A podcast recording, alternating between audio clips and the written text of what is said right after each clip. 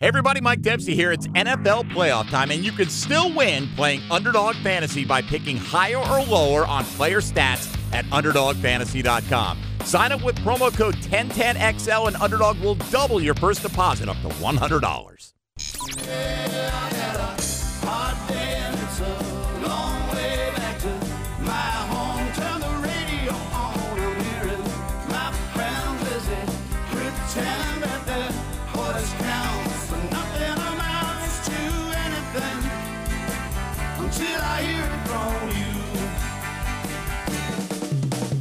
Frank, Hayes, Lauren, and RJ, The Frangie Show starts now on 1010XL 92.5 FM.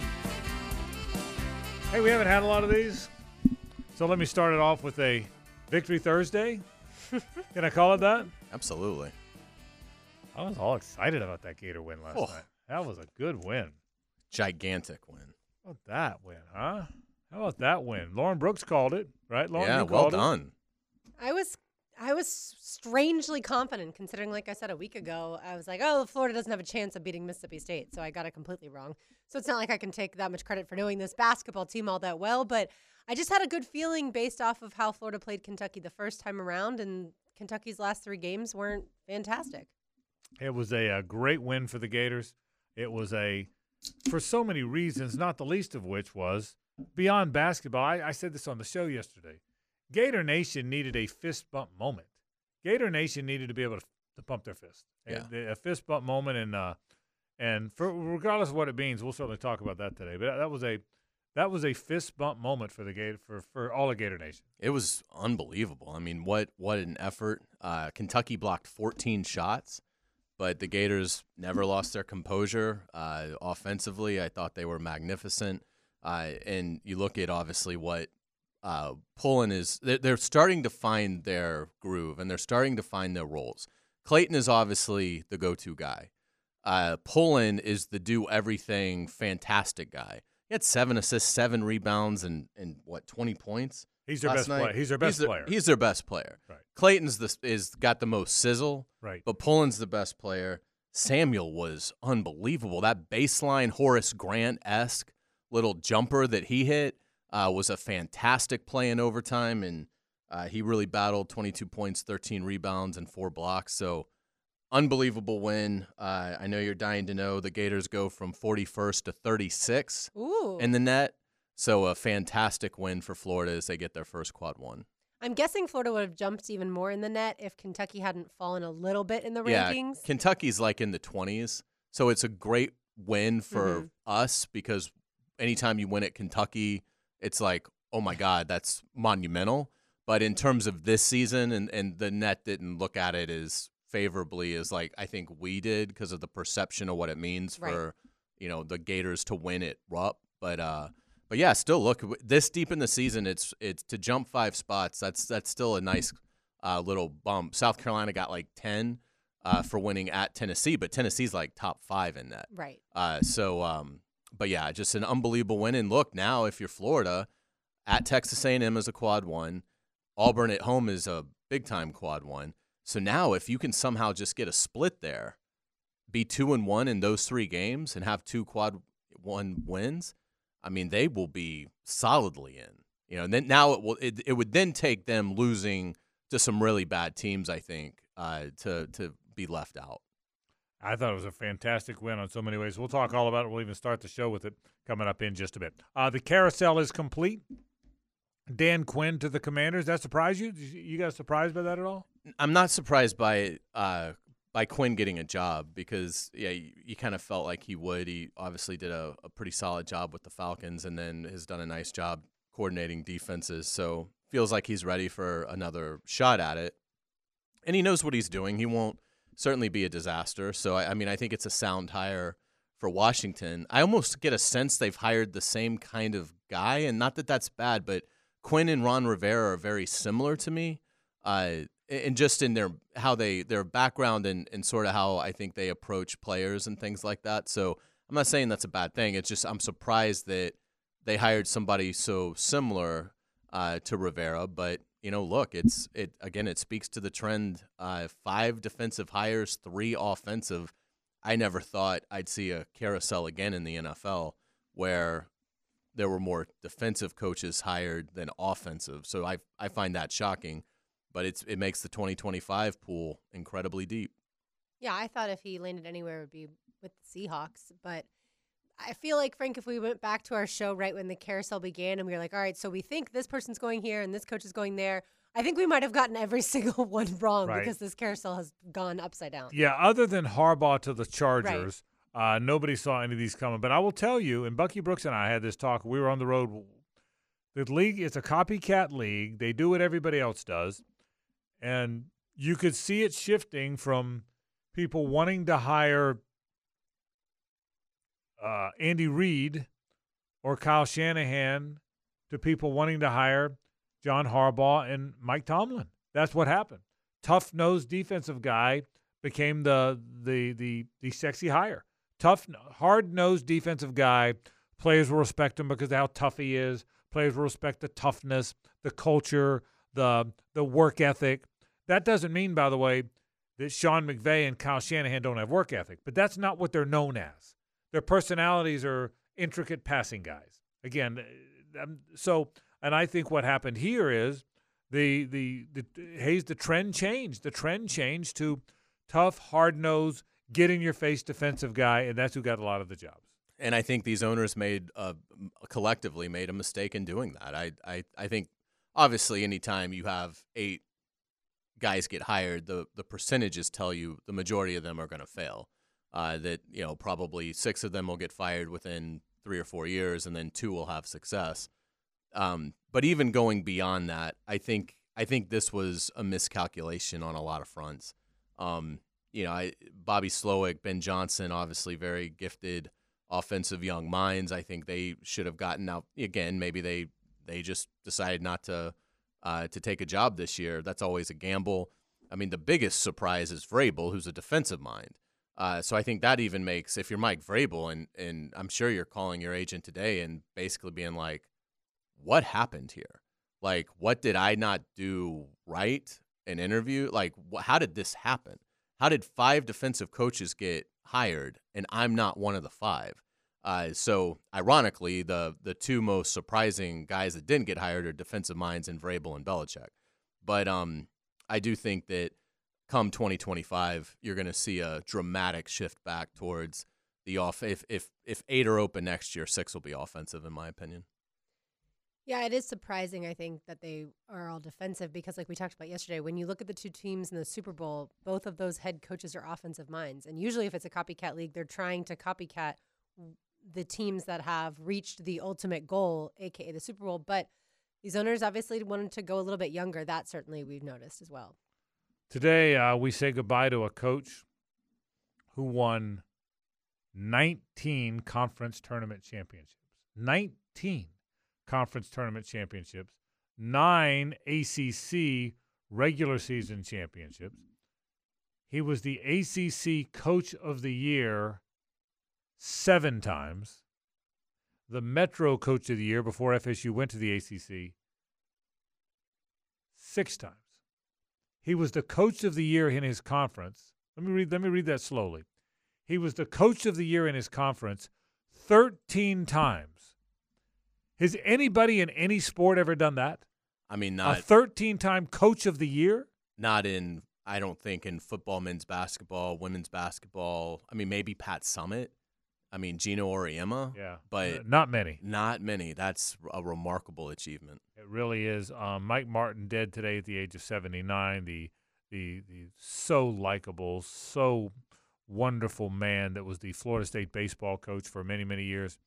Hayes, I remember you saying on our show a few years ago that one of the whether you're an FSU fan or not, and certainly you're not, one of the greatest shames in college sports is that 11 didn't get a title.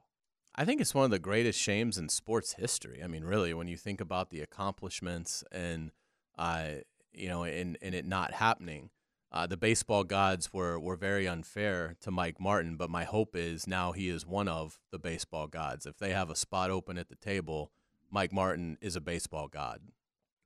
11 as he was known, uh, Lauren, and Yeah. uh, and you called him 11, Mhm. and even people like me that didn't know him as well called him 11, and uh, 11 will always be a number that's very special in the in Seminole Nation. Yeah, Frank, I the moment I saw this news not too long ago, the first thing I thought was, man, somewhere in heaven, Tim Parrington and Mike Yeah. Martin are having the world's best baseball conversation. That's exactly right. And, and hitting fungos. yeah. and hitting fungos to somebody. So Mike Martin, we'll talk more about the the great FSU uh, baseball coach up dead today at the age of 79. One of the truly great baseball college baseball programs in the country too for many many years. Uh, the Florida State Seminoles. We'll talk about that coming up a little bit later. We'll talk some Jaguar football. I got a thought or two about the Jags. College football as well. Uh, a, a little bit of Major League Baseball. I got a lot to do. Glad you're with us today on a Thursday and Old Rock Thursday as well.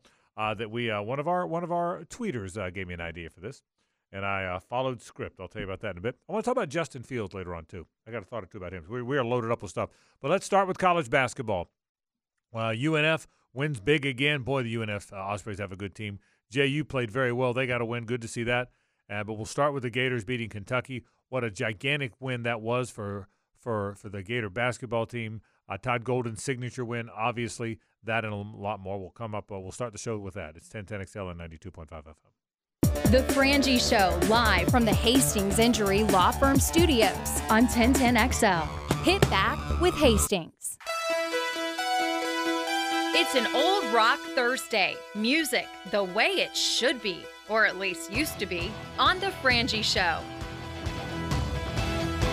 So I got a tweet from our buddy Chad, who loves the draft. Draft Chad. I Chad for general manager. Yeah, Chad, Chad, absolutely.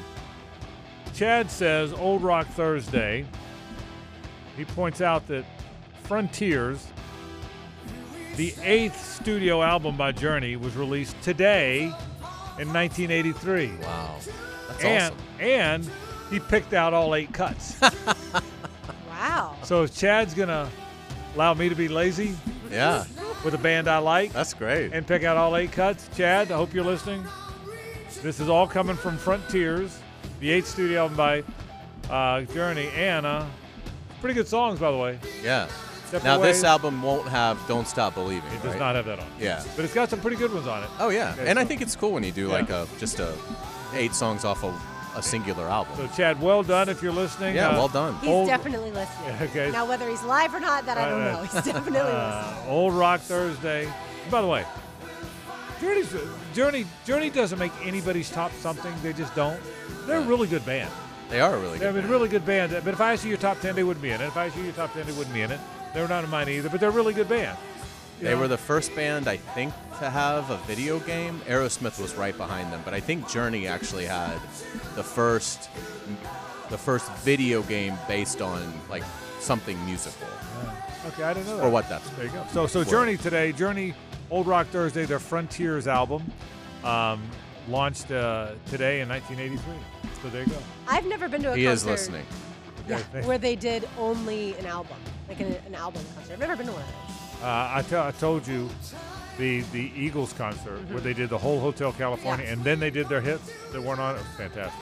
Chad, nice work. Thanks, buddy. Good to hear from you. All right, let's get to this basketball game last night. Um, first of all, the big picture from 10,000 feet, a fist pump moment for Gator Nation. There have been far too few of those. That's that's the thing. You go up and be, and that's a good Kentucky team. I know that they were down two starters, but if they were down the starting point guard, Dewan Wagner, news bulletin, play the other guy because Sheppard is fantastic. Really, really good. What a fantastic player he was. I Oh thought my- he was going to be the death of us again. I did too. What well, a, that block on Yes. uh, Clayton's Yes. three in the corner, But- great defense. But, but that block is what got Kentucky beat because it was clear he committed twice after that. Twice after that, Clayton ball faked him and made the three. Once that kept the game going, once that gave them the lead, they never gave up. So, so the block was great, but you know what I mean. But Clayton even said that their their youth, Yeah. uh, he took advantage Yeah, of. yeah, because he, because he, and, well, and he, and he saw that he did because he blocked his shot the first time. So,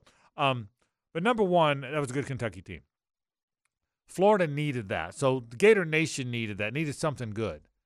Here's the other thing: Florida's pretty good now. You've they've always had the good pieces.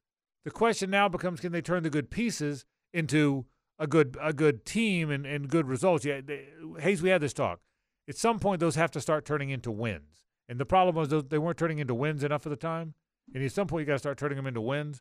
but that was a really good, really good win for the Florida basketball team on many fronts. Pullen's their best player. Boy, is he a good point guard. It's a shame you're only going to have him one year because he is one heck of a point guard. He, I mean, I, the 17 points, eight assists, one turnover. Did you see that? And like eight re- rebounds too. Clayton is their shooter. You got to have somebody to make shots. And you're right about Tyrese Samuel. Those three guys dominated the game against a good Kentucky team and a gigantic Kentucky team. That was a really, really big win on so many fronts for the Gators. And now I think Florida, there's 10 games left in the regular season. So now you hope if you're Florida, this does kickstart you to a more consistently elite level. Now, the good news with this team, and we'll have to see how they handle a win like this. Hopefully, they handle it well. But what this team has shown you is it does not lose to bad teams. So if that can continue, they need to get to 10 wins in the SEC. They have 10 games left. I if if they can just take care of business against the teams they should beat, they're going to be favored in five more SEC games. So that gets them to 10. And then from that point, you're just playing for obviously seeding, uh, both in the SEC and NCAA tournament. But this is the time where you want to start kicking it into gear. Even the great Billy Donovan teams would have would have sometimes they'd have a little bit of a lull uh, in the middle of January. I want to say even the defending champs lost. I want to say three straight or three or four in the first half of conference play, and then obviously got super hot and, and defended the crown. Uh, but this is the time. you have got 10 more games until you get into the SEC tournament. And it feels like they're a team that is starting to figure it out, starting to gain some confidence.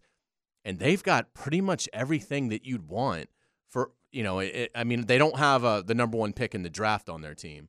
But in terms of just basketball roles, their point guard is incredible. Uh, Clayton is is becoming a guy that can step up and make the big shot and, and just and just a great scorer. Uh, Samuel is uh, a force. He's starting to make free throws, as is this team, which is really helping them. They were over eighty percent at the line 17, again, seventeen of twenty last night. So that again was huge uh, after struggling with that for the first two months of the year. And then like Condon and Handlogten didn't do much last night, but we know they're capable of that. Uh, Richard is capable of having big nights. Kugel shows flashes, but still has flashes of uh, that really make you cringe. But they have so many pieces that, again, we used to say this about the great Billy Donovan teams. You don't need everybody to play great every night. If you've got six to eight players that you feel really good about, if four of them play well, you're probably going to win the game. And that's what Todd Golden has built. So again, they have to handle it. You don't go to College Station and get beat by 15. Uh, you know, don't lose it Texas A&M and then come home and let Auburn beat you. But it, as long as they don't get too full of themselves, they really do seem to be a team that's getting ready to hit the accelerator. It was the first time in seven years that Florida had three guys score 20 points or more. Seven years it's been since this team has had something like that. I think all the credit goes to Todd Golden and his staff for identifying guys that were going to be able to play well together. And we saw a little bit of this, Frank, at the beginning of the season, and that's when we got excited because in that early tournament, it looked like, okay, this team, especially, you know, getting Pullen eventually, this team is going to be able to do certain things really well. And if you can do that, you can make the tournament. Yeah, they, they, it's clearly the makings of a tournament team. Now they can't mess it up. Well, now it would be really yeah. disappointing. Yeah, I mean they that, don't make the yeah, NCAA na- tournament. But now they now they have and look, the one there's two or three two or three hallmarks of them. Number one, and that's the phrase that Todd Golden used for his teams, his uh, San Francisco teams all those years. Here's one thing that helps: no one's going to outbig them. I told you guys after I, after I went down there Saturday, and I kind of went down on the floor. They're big. I mean, like big, big. I mean that that is a big long. You heard uh, I mean, uh, Bilas couldn't quit talking about it last night. How long and I mean, they Yeah. played a Kentucky team with 78 seven footers last night. right.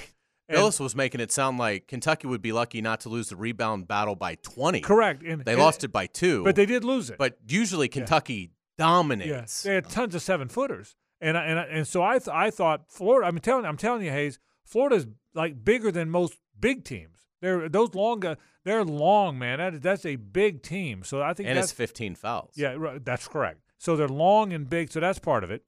And they've got guard play. They've got veteran guard play. it really does remind me. Those two guys together really do remind me of Cross and Brown.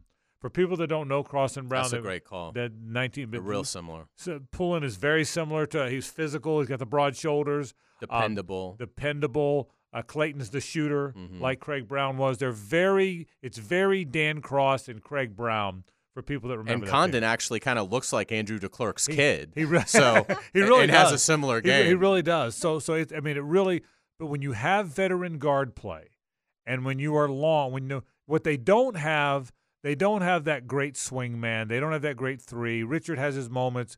Cool, you described it well. Has some flashes, then has some cringy moments. Um, but but he, but he also hit some big threes in that game Yeah. too. So um, that was a, that was a really good win for them. They they needed that. Uh, they've won four in a row now. They're playing at a very high level now. Now look, this doesn't mean that they lose Saturday, it's all gone. Right. It's a good team they play Saturday, but you can't go lose two or three in a row now. Correct. And so, but uh, but that was the win they needed. Um, I tell you what, they're 15 and six, five and three. Kentucky's 15 and five, five and three. Yeah. They're about the same, and they've split and they and split again, games. and Florida was 0 and 2 to start league play. That's exactly. So I mean, they're one of the Oh. hotter teams. I mean, Alabama's the hottest. I think they're like seven and one, so they've never had a, a skid. But uh, but the Gators were zero and two, and they're now five and three. They're in a three way tie for fifth in the league, yeah, they were one and zero and two and one and three. and one and three. Yeah, so. Uh, yeah, they've won four straight. I love the comparison you made about uh, Dan Cross and, and Craig Brown because uh, the the team kind of reminds me of that. And if these bit. guys come out Right. in a find a way T-shirt, it's over. Might They're going to the Final Four. might still be. And by the way, the throwbacks they wear are from that when they wear the white throwbacks. That's from that year. It still might be my favorite team I've ever covered. yeah, it's still of all the sports, it still might be my favorite team I ever covered. Lon Kruger come and sitting with us for two segments Yeah. from Miami. Uh, Lon would come. Lon would come and hang out. I remember one time that we were on the covering road game, and I was in the hotel by myself. I think Dooley and Harry and Bianchi were somewhere, and I can remember. And, and I was I was not the beat guy anymore. I was the radio guy, and I can remember uh, Lon coming and just sitting there and hanging out. Just me and him uh, at lunch at a Sheraton. You know, he's Mhm. just a regular guy. Do- Yeah, it doesn't happen Yeah. today. As a fan, it was one of the most enjoyable oh yeah, experiences that I'd had at that time. Because again, this is two years before Florida wins the national title in football. So Florida, you know, Spurrier was obviously had it had it revved up by the time that uh, Find a Way occurred, but uh, but it came out of nowhere. So it was just so amazing, and and that team was so easy to root for because of what you're talking about the the reliability, dependability, the effort, the guts and heart that they played with. I mean, I I I think it's a great call. This team this team has similarities to that one. And uh, and they're not going to be. A, I went in the '94. weren't they a three seed when they made that They run? a three seed. This isn't going to be a three Right, seed, right. but yeah, maybe that team was really good. yeah, but maybe this team can, you know, if they get hot, maybe they can come in as a seven and, and make some noise. The uh, I can tell you, um, the challenge now for them is don't feel so you know you don't want a team to beat you twice. Get so down after you lose it, you lose again. You also don't want to win to cause you to lose twice or whatever. You, you I mean, it's just another game. Somehow, as excited as they were, they got on the plane, they went back. Somehow today, when they go to practice, it's just one more game. The the next game matters, but Two overtime wins. That takes a lot out of you. and they're back and- to back. And A&M back. hasn't played all week, so they're Right. going to be really fresh for Saturday's That- game. So that'll be a their hard. So that'll be a hard game for that reason. But A and M home against Auburn, home against LSU, at Georgia, at Alabama. It's not easy. Not, not in this damn league. right. Nothing's easy. I Yeah. mean, it's just, just nothing's easy. in But you still league. get you get two against Vandy, And who's Missouri. pathetic, and a home you game get against Missouri. a home game against Missouri. That's your eight wins. So that gets you, to You eight. got to find two more. and then you just yeah, you just And got to you get will. two more. And- I think they'll probably split against Alabama. I don't know that anybody is going to sweep this team. So I think they they could get one against Alabama, Well, if that's the case, because Alabama's seven and one in the league, Right. If that if that's but the they're case- not going. Yeah. they're not going to end up going fifteen and two. No, I agree. I agree. I mean, Georgia had them on the now to the Alabama's credit, they ended up winning by like twelve or something. Right. But they were down seventeen to two to Georgia. in, in double in double digits at the half. still. Yeah. yeah. So um, but but I mean, at Georgia's not going to be easy. At Alabama is not is probably a loss. But um, and, look, at South Carolina, all of a sudden is sticky. That's a quad one game. Yeah, They've yeah. got five quad one games left of their ten games remaining. Five or quad one opportunities, including the next two. Uh, I think if they split against at A and M, home against Auburn, if that's a split, they're in great position. And then of those final three quad ones, if you got one of those three, they'd be an absolute lock to get into the NCAA tournament, barring a couple really bad losses. I saw Chris Harry tweet out today. Florida's lost to Texas A&M four times by a combined eight points. Yeah, it's amazing. Wow. It's It, amazing. it always comes down to the very last possession. and I think the last three were by four points. Yeah. I think the last three. That's and then the gonna be, one was by four. yeah, the last three were by five. That's going to be a Five, test five. of uh, of tempos. Obviously, we have tomorrow to, Right. to break it down more. And uh, but uh, but Texas A&M is going to play at a slower pace. They're they're averaging like 73 a game, uh, giving up like 65 a game. So obviously, Florida, as we talked about, they're top 10 in the nation in scoring. So it's going to be a little bit of a test. I think playing Virginia uh, in, in in some of the games that Florida had in the non-conference will help them be at least prepared for the style in which the Aggies are going to want to play. Yeah, so but but a great win for the Gators. Really good backcourt, really good power forward in Tyrese Samuel, and enough other pieces. The other four guys, uh, they play seven now. Hauk played some, Aberdeen played some, but it's still a seven-man rotation. And the three stars are the two guards and Samuel. But the other four guys, Richard and Kugel at that swingman spot, uh, Handlogten and Condon at that post spot, you know they're pretty good. When you're pretty, when you know your team's decent, is when Handlogten and Condon and Richard and Kugel are not your three primary guys. Last year's team that would have been the star. Well, last year Kugel was the star of the team, Yeah. and Richard was the other star of the team. And now, when when your when your fourth through seventh best players are Handlogten, Condon, Kugel, and Richard, then you're pretty good. They never have a group on the floor that I'm like, why is he out Yeah, I agree. Yeah. I agree. Which I, I mean, you have to really like about your club. Yeah, so so so they're in a good spot. Fifteen and six, five and three uh, at A and M. That one's going to be hard. Home against Auburn, but you get a week off before that.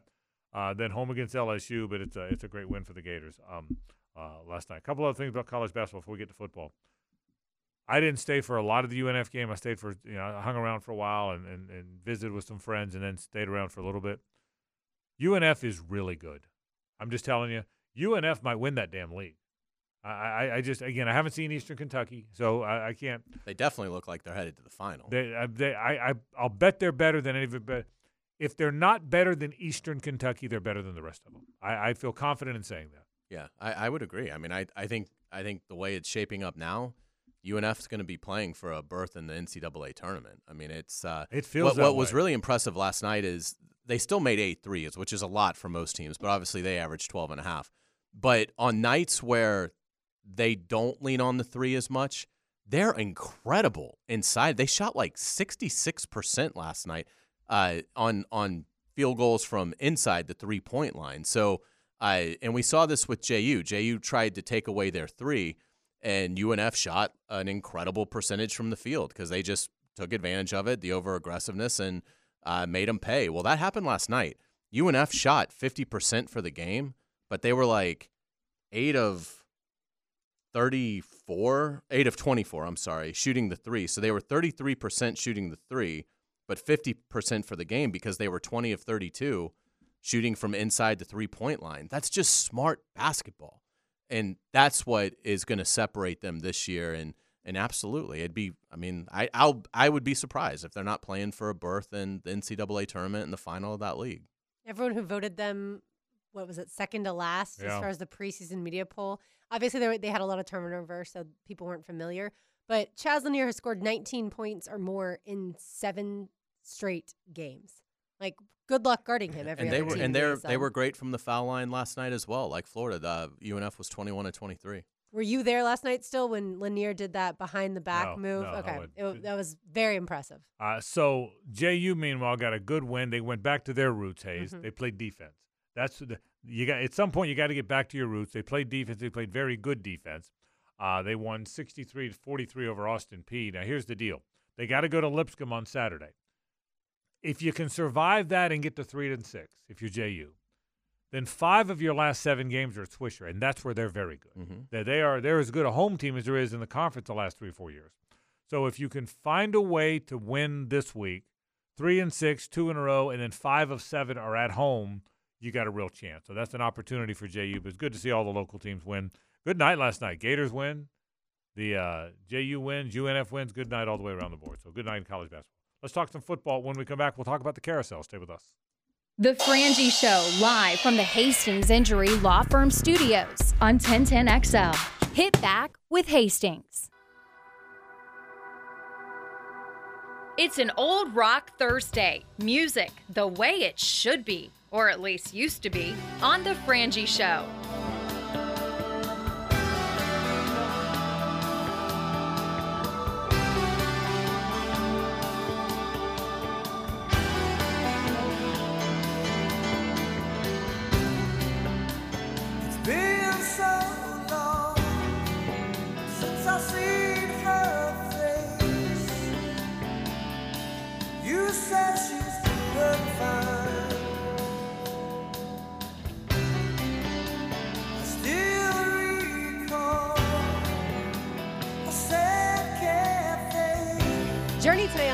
Rock Thursday. The album is called.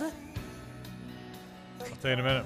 All right, you get the album for me. Frontiers. Frontiers. That's right. I wanted to say Pioneers. I knew I know. that I, know- not I didn't right. know that, but I know this, you know this song. Oh, absolutely, It's good. Great. absolutely. All right, let's get into the NFL coaching carousel. Are we finally done? We're done. Is We're anyone done else now. getting fired before the 2024 season begins in the NFL? We're, we're done now. Hayes made a great point on, on, on Twitter and then again today and, uh, about the, about the pool next year that's available of guys that didn't get hired this year. I'm going to get to that in a second, but let's start with this year's guys. Five defensive guys. I really do believe that's what's changed. The and it doesn't mean defensive guys are better choices than offensive guys, Hayes. What it means is tough-nosed leaders are first and foremost. I think what these these what got hired was leadership. I think leadership got hired over X's and O's. Now, both matter. Both matter. One thing I learned about Doug, I'm such a big Doug Pederson fan. One thing I learned about Doug Pederson is as good as he is with X's and O's and Philly specials and, and drawing up plays, he's a really good leader of men. Well, I think being a leader of men, that's what I think the, the storyline was in these hires, at least in the minds of the owners that made them. Yeah, and again, I, I mean, you can look at at this group of eight and say it's not the strongest group of owners. Now, Robert Kraft is obviously a Hall of Fame owner, is going to be a Hall of Fame owner. I, I, think, I, I commend the Chargers for going out and getting Harbaugh, but you know, Mark Davis doesn't know what he's doing. Tennessee, their ownership, they don't know what they're doing. Uh, we know Carolina is just the biggest disaster in the league right now from an ownership standpoint. Arthur Blank, I just don't think has ever figured it out. He's always been, he's always chased the big prize. He's, you know, he had the 20 years ago, he tried to get Parcells and couldn't get that one across the, the finish line. Uh, interviews Belichick twice and decides not to hire him. So, I mean, obviously he doesn't know what he's doing and uh, um, you know, in Seattle and is going through, I think, some ownership changes, and Washington is new at it. Uh, so I, I think, I think what it what it tells me is that this quadrant of teams that were replacing their coach largely aren't very good at doing this. Uh, and so, you know, but we'll see. We'll see how it works out. I think ultimately, and again, it's it's unfair to say a lot of these aren't going to work out. That's the nature of the NFL. But I mean, I, I just I just think it's it's a mistake to be so uh, defensive minded.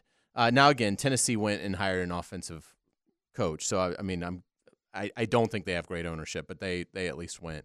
I don't think they went with the right offensive person, but they at least went with an offensive coach.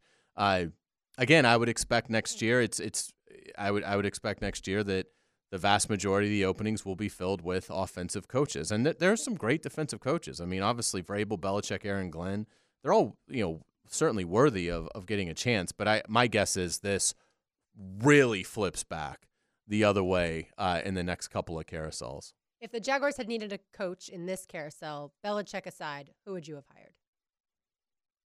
And I could have had any of these guys. Any of those guys? Harbaugh. Okay. Not even close. And and, and I love Vrabel. Vrabel would be second for me, but Harbaugh would be first. I can't have Belichick. Yeah. You can't have Belichick. Um, I put Belichick to the side. Okay. can't have Belichick. He may never coach again, so he's off. Yeah. And Harbaugh's certainly a good answer. Yeah, it'd be tough to go against Harbaugh. Uh, I'd I'd have no problem with Vrabel. The the problem is I'd like to see Trevor get a little bit more established as a star Right. before you go defensive head coach. Good so point. maybe slow it. So Good point. so it, it- if you were possibly now, the, yeah, the hope. Is, I mean, obviously, the hope is Doug Pederson's the coach for ten more years. But I, but if the Jaguars do have to change for whatever reason, you hope that that's more for defensive failures. And like Trevor has a great year, but they win seven, they go seven and ten, or maybe they go eight and nine.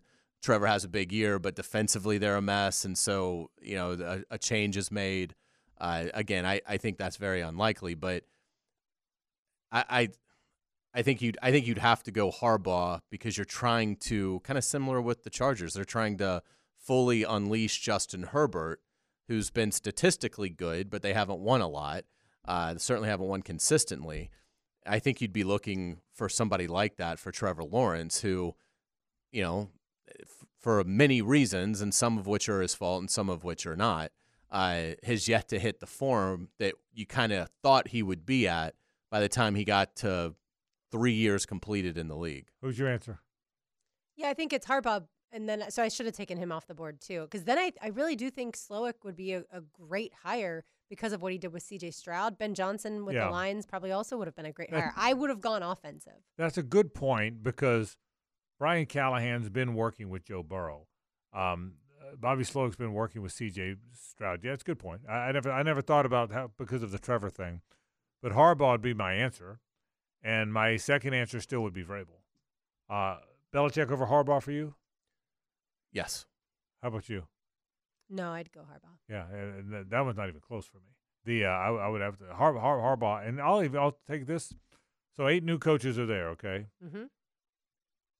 There's none of those coaches I'd rather have than Doug Pederson. Zero. Harbaugh's close though. Harbaugh, Harbaugh's. I think Harbaugh's a really good coach. I think he's a really, really, really good coach. I would take Harbaugh Yeah, he he's he. That's the closest I can get to it. Would you take any of the others? Right now. over Doug Pederson. Yeah, No. yeah, I wouldn't either. I did. I would. I wouldn't take Harbaugh over him, but that one's close for me because I think. I think. I think I would take Jim Harbaugh over most of the coaches in the league. Not Andy Reid.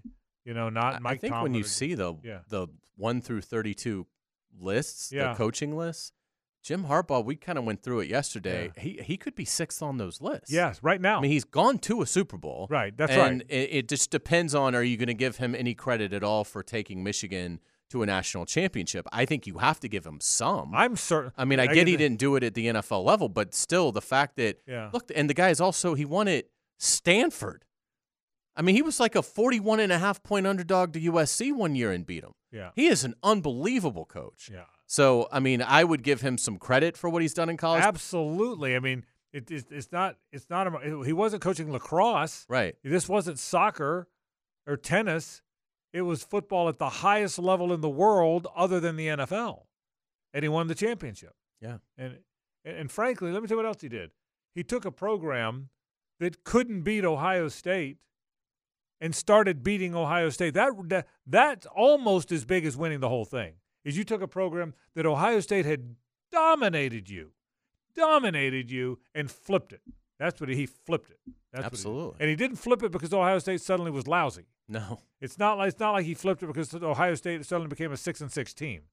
He I mean, flipped how it many- against a really good Ohio State. How many losses, the few that Ryan Day has, how many have come against Harbaugh? Yeah. Half of them? Yeah, probably or at right. least 40%. Probably a lot. Yeah, yeah. Well, at least forty percent. So you know, I think I think he's a really good. I think he's only lost like six games. He's lost eight total. He's lost eight total? 56 and eight. Yeah. And he's lost three to Harbaugh.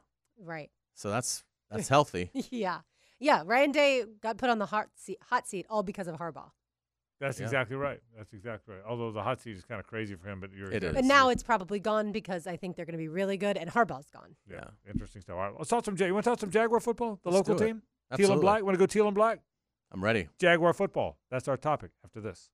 The Frangie Show, live from the Hastings Injury Law Firm Studios on 1010XL. Hit back with Hastings. Rock Thursday. Music the way it should be, or at least used to be, on The Frangie Show.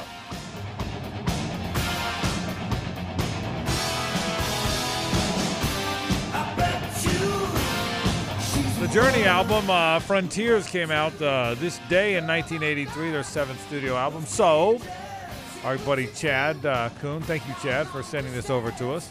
He gave us all eight tracks. If, he gives if you're going to give me all eight tracks, and it's a band I like, and I don't have to do the work, you're in. That's a pretty good end, yeah. Yeah, it is. So there you go. Uh, so Journey today on uh, Old Rock Thursday. Good You're album. about to get a lot of these, I feel like. Well, long, long, here's the thing. long as you give me all eight tracks, and by the way, make it a band I like. Just so just that, because if it's a band I don't like, probably not going on. Just So I can I can resend the Smashing Smashing Pumpkins. yeah, you can. Okay. You know, you know, I can recall you're- that you're- email. You're good. I like it better when you telegraph your pitch. Okay, when you telegraph the punch, it's even better. Exactly. Don't worry too much about that one. I wouldn't think. Um, the Jaguars next year. What's acceptable and unacceptable? Is it a record? Is it a is it a, a look? What's acceptable? I got a lot of thoughts on this. Yeah, it's a great question because I think it's. Uh, I'm glad you said what the look is well because I don't think it's a black and white. Just what's the record? I I think it's unfair to expect, it, you know, the division because I think the division is much better. I I think a realistic expectation for the Jaguars is to get into the tournament, whether that's as division champion or a wild card, and that's that's a high bar. I mean, the AFC is remarkably deep, and now the Chargers just hired Jim Harbaugh to work with Justin Herbert. So the Chargers go from being a team that's kind of been a perennial underachiever to they may be all of a sudden they may be a contender for one of those seven. It's just so it's just such a deep conference. And so I think for the Jaguars, if they were able to get into the tournament, no matter how it happens, even if it's as the seven seed, I think that would be a successful season. You'd be in the playoffs two out of three years. That would obviously be three straight winning seasons.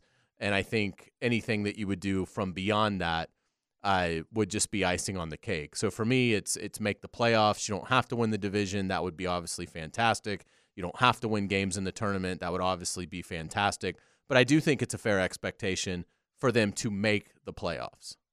Yeah, for me, it's a it's a lot of the offense. I think the offense has to look like it's functioning on all cylinders uh, far more often than it doesn't. A few games certainly you're going to have that everything doesn't go according to plan, but I think the offense and Trevor Lawrence specifically have to look like they practiced uh, all training camp. And I think yes, the the bare minimum is to make it into the playoffs. Uh, You can't you regress this past year, you certainly can't regress again. The Jaguars have had a team for 29 years. And and they were very good right after they got the team. Part of it's because Tom Coughlin was a fantastic coach and personnel guy. He did a great job of both. Uh, the this, the deck was stacked a little bit in the favor of the expansion teams. That's why the Pan- the Panthers got good early too. Uh, the Jaguars were four and twelve their first year. They then had one, two, three, four straight winning seasons. So four of their first five seasons were winning seasons. Of course, culminated by that 1999 season. Then you know what happened? The turn of the century happened. In the turn of the century, they've had 24 seasons since then. In the 24 seasons they have had since then, they have had six winning years, six winning seasons in 24. Doug Pederson's authored two of the six. He is two. He inherited a team that won four games the two years before he got there, and he won 18 after inheriting a team that won four in the two years. In my mind, he is by far the second best coach this franchise has ever had, and it's not even close. So the thought that anything could run him off is deplorable in my mind. There's barring something uh, something off the field, which you know is not going to happen. He's a good dude, but but the, the the fact that he couldn't be here, the fact that he would get run off for anything, and again, Shad Khan is a patient owner, so there's no chance that's going to happen. But I think he's the second best coach in team history. I think he a lot. And by the way, they messed up at the end of the year. I'm not. I'm not excusing that. They weren't very good at the end of the year. They lost five of six games. But I will tell you, against a really hard schedule, the way it played out, with a host of injury, with an uncanny amount of injury, they were as hurt in this past season as they were healthy two years ago, with four injuries to the quarterback and and Cam Robinson missing eight games. You know, Christian Kirk. You know all the stuff. By the way, they're eight and three when Kirk went down. They were eight and three when Kirk went down at the beginning of the game. So anyway, long story short, uh, I think he is clearly that. So those expectations, I think, are right on. The expectation should be the tournament. You should have the expectations to somehow be in the tournament, and it's not going to be easy because to the point you just made, Hayes, that's a really good point. like the AFC wasn't good enough already. It just got Jim Harbaugh. The, the the AFC and one of the more talented quarterbacks in the AFC just got Jim Harbaugh to work with him. That's a great point. And you've got 10 games away from Jacksonville next yeah, year. and it's, it's scheduled so the schedules are. But uh, but I do think there's something to not having the first place schedule, and and Houston will find that out when you the first the of all the reasons the NFL has such great parity, the scheduling model is first and foremost. without a doubt. That's first and foremost why the NFL has the great parity. And so for that that's why different teams pop up at the playoffs every year. But I think I think making the playoffs is a fair expectation. But they're but not to the extent of if they don't make it, wholesale changes. Now I might feel differently about the general manager, only because he's been here longer, only because because because he's had more of an opportunity to do this. He has been with the franchise for a while. So if the team looks like, and I'm not, and I'm not, I'm not saying go fire the GM either. I'm not, I'm not trying to fire anybody, but I'm, I don't know if Trent Baalke is one of the a better general managers in the league. B one of the better general managers that have ever been here. I don't know if I feel. I'd have to think through who. You know what I mean? I'd have to go through them mm-hmm. all. He isn't. Okay, but and there's will. analytics that can prove that based off of who you've drafted and how well they, they've played. Fair point. But I think Doug Pederson's one of the best coaches in the NFL. I think he's the second best coach that's ever been here. And the fact that the guy that's had two winning seasons for a team that's had six winning seasons in the last 24 years, and he's had two of them, that there's anything that could chase him off in the next year or so is comical. So, may, so do what you have to do, get better, and I think they're going to. But I'll be very interested the way that plays out. I just saw another national guy wrote, was it Breer maybe, that said Doug Pederson could be on the hot seat. I just, I and maybe I'm wrong by the way. I just can't see it under any circumstance. Interesting. I haven't seen that anywhere. So it, it- it, might not have been sounds- Breer, Yeah, it sounds like you're defending him a little bit, and I'm thinking, Oh, I'm defending him. right, but I'm thinking, I don't think anyone thinks he's going to lose his job. Somebody said there could be wholesale changes that could affect both. Of you. And, and, and I said, but I, I, I know with the Belichick in 25, somebody mentioned the Jaguars. Yeah. I don't know if that was a pro Some- football talk somebody, I or saw- maybe that was somebody. Breer. Okay. Yeah. So I just, But it, I haven't seen anything that says like Doug Yeah. Pederson's on the hot seat. Yeah, yeah, and hot seat's the wrong word. But anyway, I, I don't think there's any. So, but having said that, back to my original question, one of the reasons I think there's expectations is because I do think the coach is really good, and I do think the quarterback's really good, despite not having a good year in in in part because of the injuries. So I think we have we have reason to be excited about those. Those expectations are real. I guess that's the point. I think I think those expectations are very real because I think a lot of the really important pieces are here. The elite pass rusher, assuming he's here, and I think he will be. The elite. I have I have not changed my mind that that number sixteen there's an elite quarterback in there. I, I have not changed my mind that that's a top five quarterback in there. and some people certainly have. Yeah, no question. Yeah. I have not changed my mind on that. He's not that today. And I could be wrong and he could not become that, but I have not changed my mind today that that's an elite coach and elite quarterback. And I think that's the two most important ingredients for a team to legitimately have expectations, which I think they should have. And I think to your point, an elite coach recognizes if the play calling, and I'm not saying it needed to change or needs to change, but if he believes the play calling wasn't where it needed to be last season, then I think he makes that change moving forward because he recognizes he's a better play caller. Well, he clearly decided the defensive staff isn't where it needed to be, and he was very proactive in that. He hasn't said one word about what he's going to do about play calling or not, but because he didn't have to. Right. You don't have to announce uh, the day after the season that you're changing play callers or that you're not changing play callers. But if you want to get new people, you got to do that quickly because you got to go get new people. So I, I, I have high expectations because I think the pieces are in place to have them, not because they owe it, but because I think it's hard to find coach and quarterback. It's hard. You know, tip of the cap to Houston, who when they lost, when Bill O'Brien and Deshaun Watson were gone, honest to God, Hayes, I thought it'd be a long time before they found coach and quarterback, and they might have found it. They damn sure found quarterback, and might have found both. It's it's hard to find both, and I think they they uh, they might have found it. I think the Jags have both. The Jags, yeah, they might. I, I, I think a lot of it with Doug is going to be how Trevor Lawrence progresses. If if Trevor has a season like similar to the one he had this year, then you have to clean house because you, you've got an asset that you've got to maximize. And if Trevor is still kind of a, a middling quarterback, and and let's say the Jaguars miss the playoffs and go seven and ten, then at that point you've got to make a move. You've got to bring somebody else in that connects with Trevor at a higher level than what Doug has. And, and again, some of that's going to be how do you evaluate Trevor? Do, have you just do you have you gotten to the point where you just don't feel like Trevor Lawrence is ever going to get it? It doesn't feel like the eye test tells you that. The eye test tells you that Trevor is still growing, that there's a ton of potential in there. He's got to have better instincts. He's got to be coached better. He's got to be put in better environment uh, he, in terms of what's around him, uh, particularly al- along the offensive front. But I, I mean, I, I think there should be, I think there should be consequences if Doug Pederson loses double-digit games. I mean, I just Consequences per- being fired. yeah, particularly if he's if he's still so loyal to Press Taylor. I mean, it's it's like, did you not learn anything from Philadelphia? I mean, it's to me if if the offense struggles again, and I'm Shad Khan, and I meet with Doug in the in the postseason, and I say, okay, so what's the plan for the offense? And Doug says, well, the plan doesn't change. It'll be Press Taylor calling the plays in 2025. Then I thank him for his service and fire him. So I mean, but again, I, I don't think it's going to come to that. I think they're going to have a, a, a I don't think they're going to go seven and ten.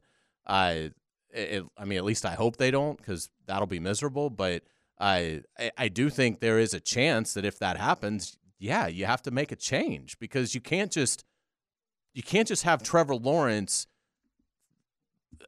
not getting to where you drafted him to get to. So that change would be assuming you you would then assume the coach you bring in harnesses it. would would would connect with Trevor better than Doug did. Yes. I think at that point in time, you also have to question: Is it is it not Doug? Is it Trevor? Well, that's the Is- thing yeah, too. Is, is Yeah, it, yeah. Do you need a new quarterback? And Doug is a great coach, and Trevor is just I- not the answer. I think if they, and again, maybe I'm just so convinced both of them are. Maybe I'm wrong about that. I think again, and, and again, part of this is my philosophy. It has nothing to do with Doug or this team. I'm just so annoyed at how fast coaches get fired in all walks this these days. I just can't. I just I have a hard time putting my head around how quickly we fire coaches. But I think it's going to be a long time before we have another coach here that will connect with his quarterback and understand the game and is a good enough coach to win a freaking Super Bowl like we have now. I just think it's going to be a long time. Now maybe you fire him and you you you're you're so good at hiring that you go hire a great one. Maybe, you know maybe there's a, a great one out there. But boy, I got to I mean, listen, listen. I want to see Billy Napier make it. Okay? I'm a Gator fan. I want to see Billy Napier make it. But if you came to me and said, Frank, there's a lot of coaches you could hire that are probably better football coaches than Billy Napier, you probably could sway me. Yeah, you know what I mean? I mean, Yeah. I, I would not be surprised, and, I, and I'm not trying to be anti-Napier guy, I'm- but I would, I would not be surprised if there's a handful of guys that are better coaches. The, the minute you fire Billy Napier, you could go find a better coach. I'd be really surprised if it's easy to find a better coach than this guy. That, that that's kind of the point. well, the good news for whether it's Trent Baalke, Doug Pederson, whomever, Shad Khan isn't firing coaches too Well, fast. well, no, I- So eh, and around they- or other personnel around here, so you don't have to worry. That Yeah, yeah, he's he's not getting Doug happen. Pederson's not getting fired no matter what. But I just I just I when I read it, I think, my goodness, it just Yeah, those people obviously don't understand the yeah, landscape. I feel like that yeah, exists yeah, in Jacksonville. Yeah, but having said all of that, I I again, please fix the offensive front. Please get more physical. Please be a more physical football team in both trenches. And then I'm excited about what I think they're going to be. I, I, I really am. I, I'm excited about what the, the what I think they're going to be. Now, listen, your point about the schedule. There's a lot of games away from Jacksonville, and that's a concern. No matter no, whether they played well in those or not this year, that's a concern. Uh, the last thing, the last thing we needed is the damn NFC North to get good. You know, now all of a sudden the Lions are good and the Packers are good and the Vikings are going to be good and you know, you know, I mean, the, so I mean, sometimes that's the luck of the draw. Right. The last thing you needed is the Texans to get good so fast.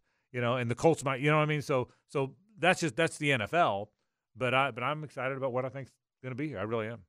Yeah, and, and like we said, it's it's not like a massive overhaul is needed. I just think my concern with it is the offense clearly went in reverse. You you know, you were talking this big game about, you know, we averaged 23 points in our first year here. We want to get that figure up 6 points to 29. And then you go backwards by a point and a half? Like that's such a, a stunning regression. Right. And and, And when you've got a quarterback so young and you and you and he has a worse year under you than he did in the first year. I'm just saying if those I trends continue, I hear you. and it was a third year like that, Right. He'd have to be gone, in my opinion. Yeah, yeah, I'd, I'd I'd be shocked if he was gone, but maybe you're right. We'll see. The point is, it doesn't look like that's going to happen. One final part about this, and nobody knows the answer. Did they regress because Press now called the plays, which is what a lot of people assume, or did they regress because Cam missed eight games, Christian Kirk at eight and three missed the rest of the season, Trevor had knee and ankle and shoulder and concussion issues. Uh, the offensive line played miserably. Did they regress because of those things, or did they regress because Press was called the plays? That that and we don't know that answer. Uh, We can all guess all we want. None of us really know that. We all have. To me, I'll, I'll say it again. I to my eye, I'm, I'm not saying by the way Doug didn't call some plays better plays that Press would have called, but to my eye, watching every call and every play, I didn't see a big change in what they called. You know what? Doug called more of those crossers. Then I was trying to think about this after we said this the other day on the show. There were some of those crossers we didn't see as much this year. Is that is that something the Press didn't call? Because if he didn't, well, the shame on him because that was that was the hallmark of who they were last year or the two years ago. So, but I don't know that I saw for me. I don't know that I recognized the different tenor in the play calling than I did the year before. What I did recognize is the quarterback was hurt, and Christian Kirk missed the last month, and Cam Robinson missed eight games, and the in the middle of the offensive line wasn't very good. What I wish is that it was all play calling and none of the other things or factors, because then that's much easier to Well, then you'd know. But the pro- right, the problem is it's all of those things. Yeah, yeah, and I, and, every single one of those. Yeah, and, and we and, and well, that's that's right, and we have to figure out what I mean. One, John Ozier and I have this talk about all the time too, and Johnny said, "Listen, John Ozier's watched as much NFL football as anybody. He's worked in the industry. He said same thing. I he said I didn't, and he's not trying to defend Doug. He said watching the games, watching the plays, I didn't notice a big difference in how they called the plays. What I noticed was is that Christian Kirk wasn't there when they were eight and three, and they were a totally different team. And they and and and by the way, I'm not sure some of the guys. I'm not sure Walker Little played as well as I thought he might. I thought the center regressed. Well, I, I think the mean- ri- I think the right guard, his time kind of came and went. You know, I think you start adding those things up. Other than Evan Engram and Anton Harrison, yeah, no one on offense went above expectation. Even even Travis Etienne because I thought he played hurt half the season. yeah, I mean he was okay, But he- but he wasn't. Yeah, yeah. So so He wasn't as good as he was the year prior. Yeah, and I so so the guy Kirk was on his way to another pretty good year, and when he got hurt, so he was on his. Engram had a really good year. Anton Harrison's a really good player, going to be really good. Kirk was on his way to it, so it's only two, only three guys, and one of them got hurt. You know, so so so we'll see. We'll, all right, we'll take a break. More in a moment. 10 10 on 82.5 FM. The Frangie Show, live from the Hastings Injury Law Firm Studios on 1010XL. Hit back with Hastings. It's an old rock Thursday. Music the way it should be, or at least used to be, on The Frangie Show.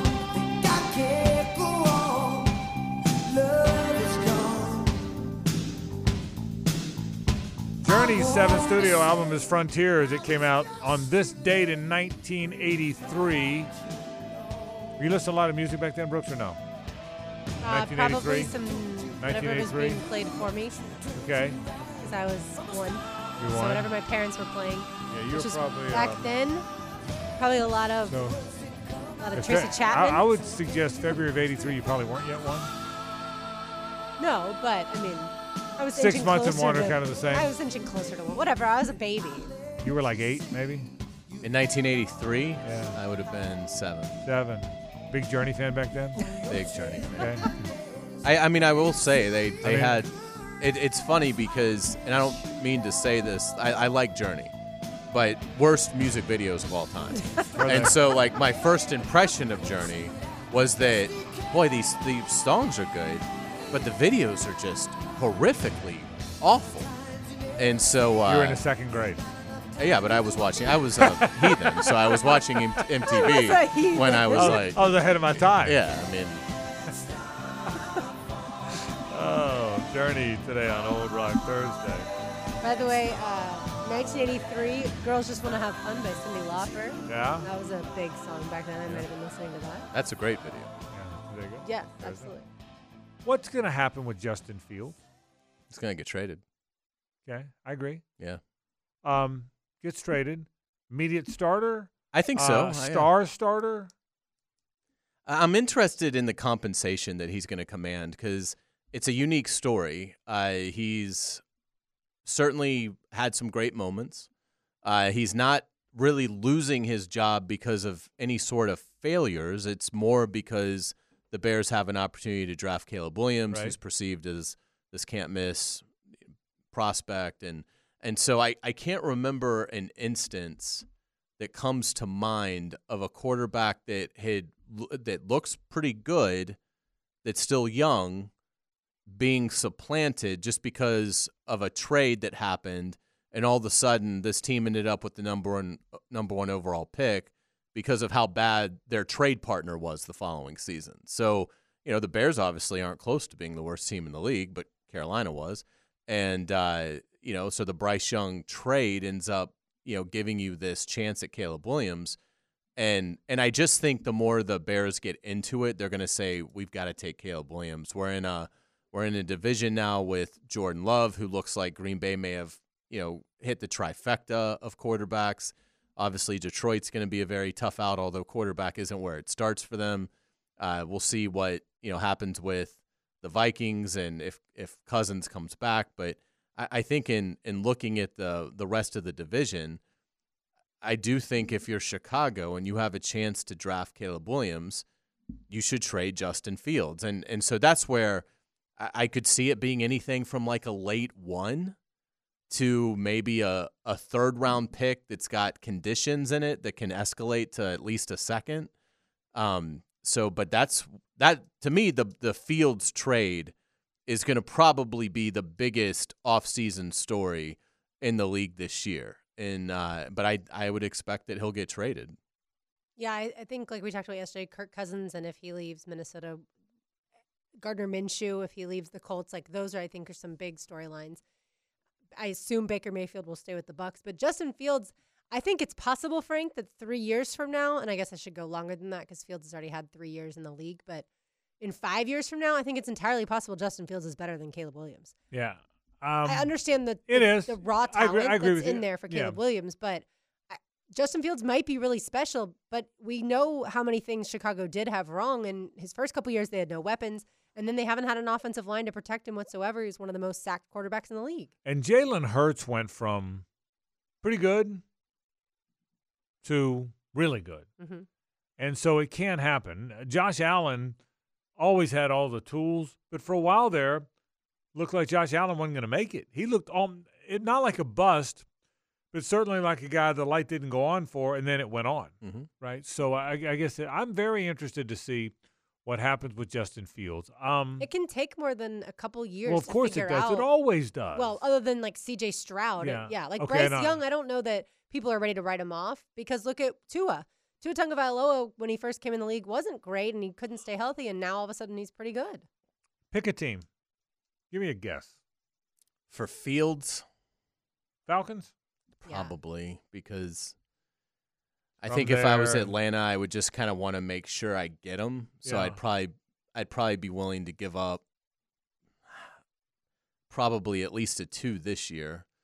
I I don't think you can give up a one because that's a top ten pick.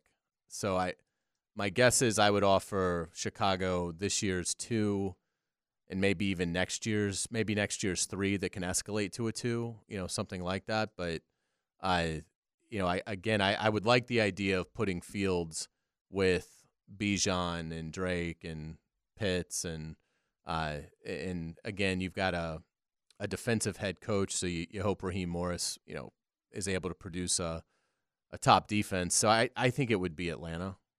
That's who I've thought all along. He's and- also from the area, which Yeah. That's can help. part of it and too. Yeah. people like to compare him to Michael Vick. I know today's comparison more Lamar Jackson, but of that, people like to compare him to Vick, and so obviously Vick played in Atlanta, and yeah, the the weapons are there, and so I, I think that could be a really good fit. Vegas. Vegas would certainly be in the mix. Uh, you know, in, in terms of I, I don't know exactly what what they have in terms of capital, but I I would imagine that they would have enough to get this done. And you know, again, they've got they're going to move on from Garoppolo.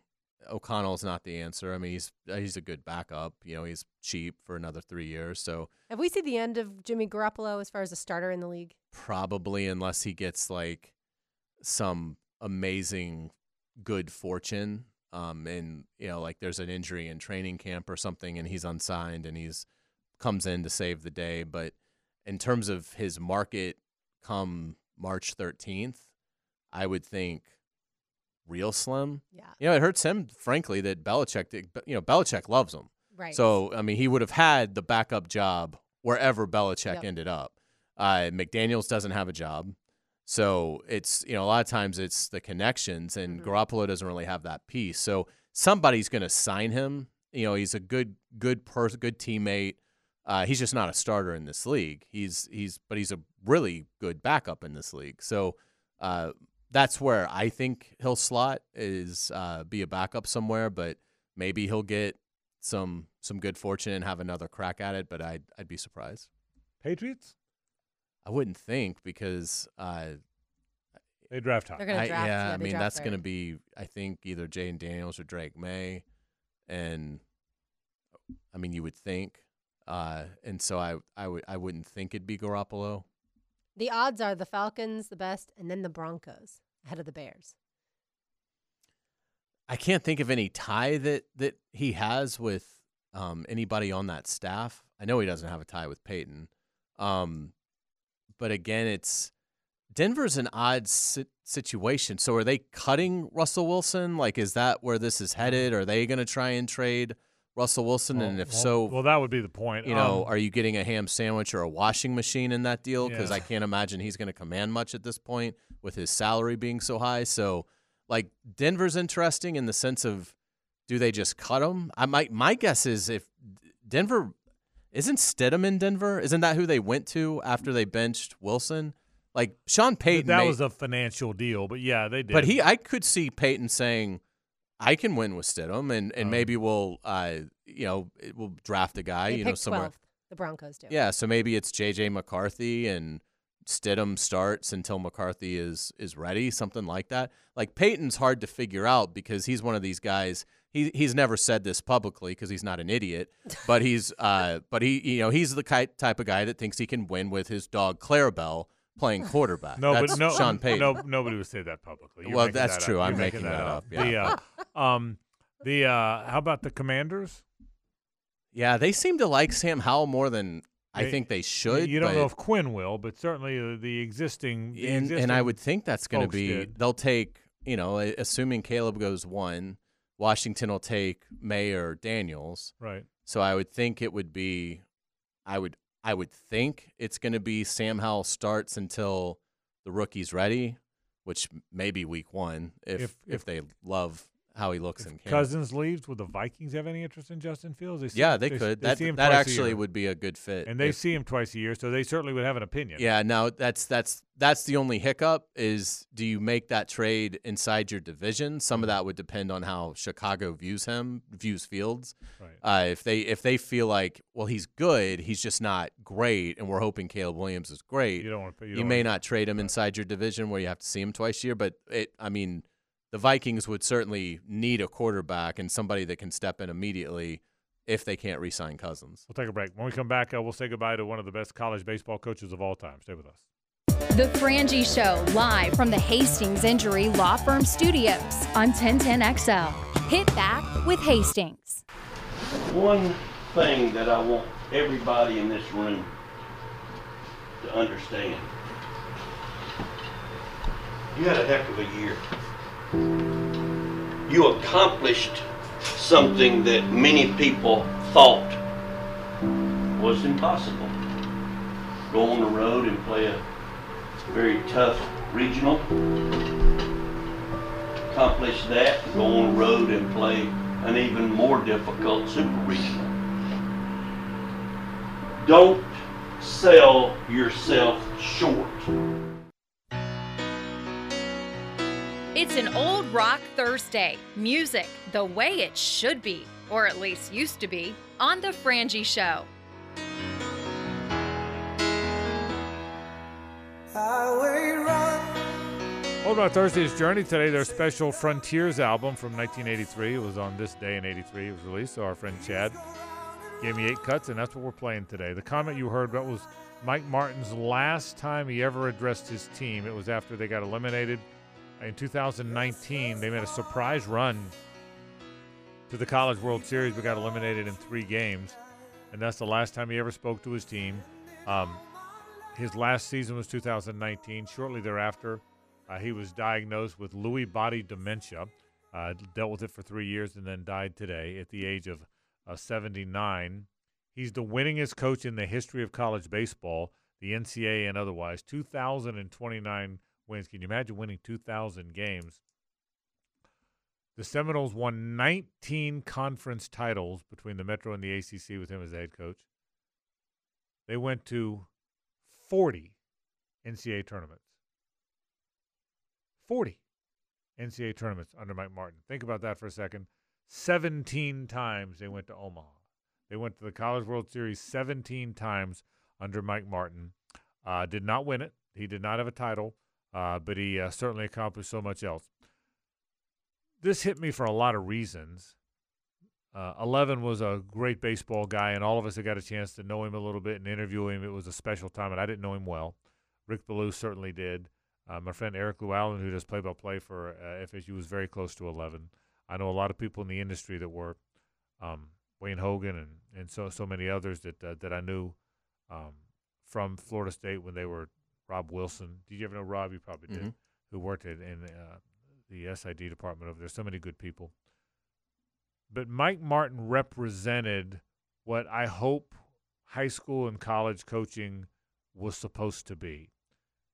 One of the reasons I get so testy when we fire guys so fast is this father figure and mentor and guide guider of these 17 through 21 year old men who have no idea what they're doing and who they are because any of us that was ever a 17 through 21 year old knows you have no idea who you are and what you're doing and you need that guidance it's probably quite often the first time you've ever lived away from home it's the, the only time you've ever had a real boss other than the boss that was at, when you were a bag boy at Publix it's the only time you had a real boss that could kind of curve who you are.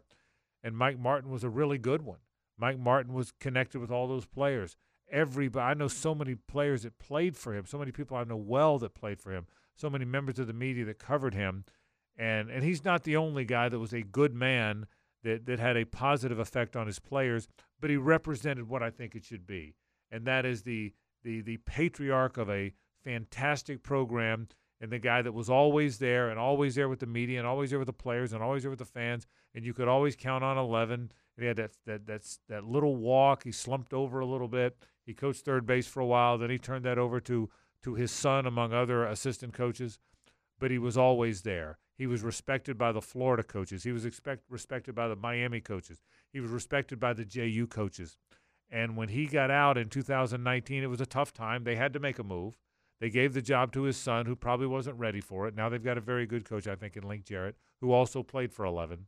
But he represented all that college coaches are supposed to be.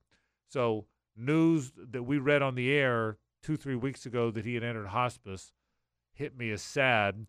And again, I'm not a Florida State guy, but I'm damn sure a baseball guy, and I'm damn sure a coaching guy, and I'm a sports guy. And I and and hopefully more than anything else, we're all people persons or whatever. And and I just knowing that this day was coming made me sad. I know it made Rick Ballou sad because Rick did his games and knows knows him very far better than me, and I'll, I'm interested to talk to Rick about it tonight.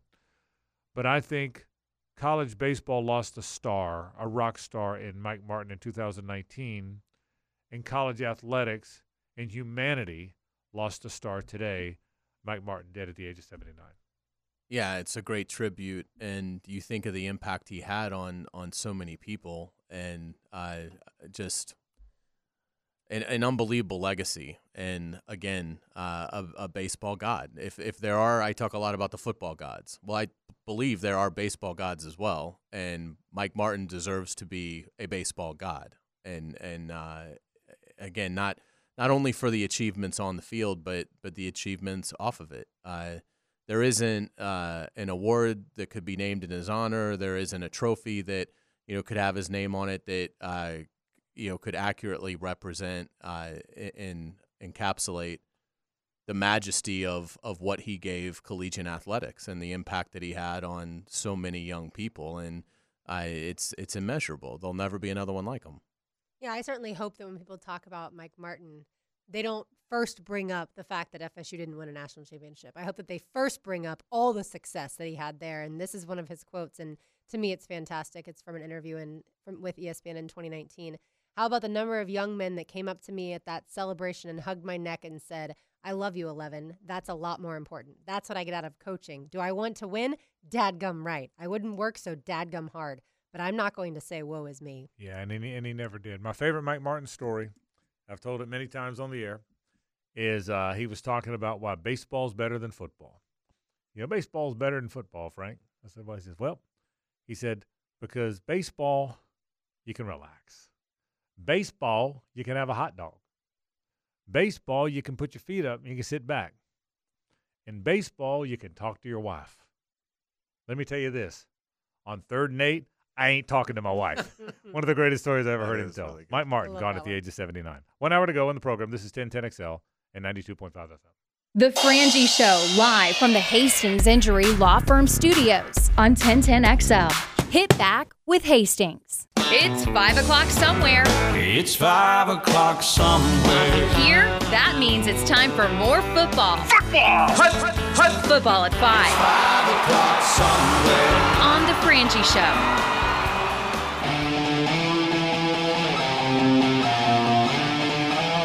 Journey on Old Rock Thursday today. Their album, what did I say it was From called? tears. Frontiers. Thank you very much. Came out uh, in 1983 on this day, so they're our Old Rock Thursday choice. One of our listeners sent that to us. Zach Orr got the defensive coordinator job in Baltimore. Did you see that? Yeah. I will tell you this. Um, when Joe Cullen, who had been at Baltimore, got the job here under Urban, first thing he did is tell Urban, I'm bringing Zach Orr. And when, Ur- when Urban said how many guys you can bring, first thing he did. And Joe told me the story. Joe said, Frank, this guy is going to be a really good NFL football coach. He says young, just just got done playing, and I've had a lot of the young guys. Anthony Weaver, he's had a lot of those young. He said, but Zach Orr is going to be better. This was what two years, three years ago, right? Joe's one year, Urban's one year.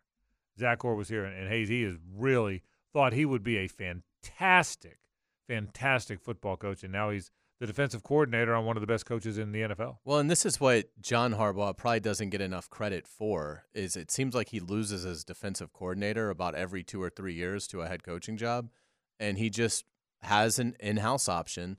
Uh, it might have. I, I apologize to the reporter. I don't remember exactly who tweeted this earlier today, but I think this is the fourth time that Harbaugh has promoted from within uh, when it comes to filling a defensive coordinator. That that's that tells you how gifted he is at building a staff. And this is another uh, reflection of that. Assuming you know Zach Orr does a great job, but uh, but he's certainly got a lot of talent to work with. And again, it's why the Ravens are a stable, consistent winner.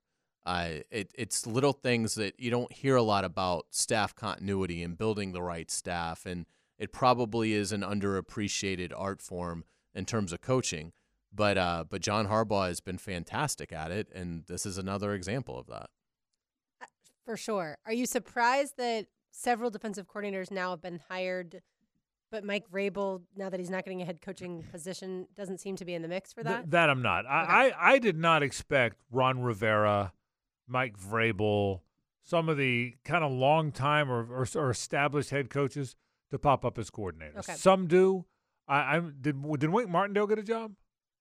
I don't think Now that one surprised me, Lauren, because he was a coordinator. So the fact that Mar- I don't think Wink Martindale got a job, so that one surprised me. But I'm not surprised that the you know you know even Del Rio when he was done being it took him a while to go back into coord didn't it? It felt felt like it did. Maybe I'm wrong about that, but he didn't. Yeah. he didn't go right I- back into being a coordinator. I don't think. Maybe he did. I don't think he did. Usually, the usually the head coach guys, it takes a while before they move on and become coordinators. So I'm not I'm not surprised. I'll, I'll, reiterate what I said a, a thousand times. I'm shocked that Mike Vrabel is not a head football coach in the National Football League. I, I am shocked that there were eight openings. Okay, one he wasn't going to qualify for because it's one of the teams that fired him. But I'm I'm shocked that with seven other openings, Mike Vrabel didn't get a job. Uh, but I'm telling you, the the fired coach, and I know Dan Quinn had to kind of rehab himself, but the fired coach isn't as hot as the undefeated coach, man. If there's one thing we know, that undefeated coach, uh, moves the needle more than the hot coach, more than the experienced coach does. Yeah, no, no doubt about it. R- Rivera, I thought would get a coordinator job just because he's he's far enough into his career now. I don't think he's going to get a, a third opportunity to be a head coach, and he had to deal with so much that he shouldn't have had to deal with when he was Washington's head coach. That I thought he might embrace the idea of just coaching defense and being a coordinator and and being up to his elbows and just coaching and uh, I thought that would appeal to him. Vrabel's in a different situation. Vrabel is uh, young enough in his career that my advice to him would be to take the year off. You know, uh, whether he wants to do broadcasting for a year or lay low and then pop back up in, you know, right after Thanksgiving and start doing interviews and making sure people are aware that Mike Vrabel is unemployed and, uh, you know, once the carousel, about a month before the carousel really gets gets hot, uh, you know, put yourself out there, start doing interviews, making it obvious that you know you're looking to get back in. Uh, so I, I, I never, I never would have thought Vrabel would have jumped back into being a coordinator right away. Uh, Rivera, I think it would have made some sense for, and and again, I think this all goes back to.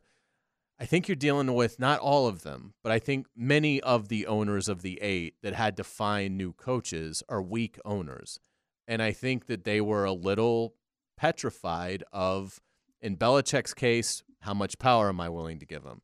In Vrabel's case, I my guess is the the ending in Tennessee hurt him more than what he thought it would, uh, and so maybe uh, some of the other owners, the seven that you know uh, outside of Tennessee, that may have looked at it and said, "Well, you know, obviously he didn't work well with the GM that they fired, whose name escapes me.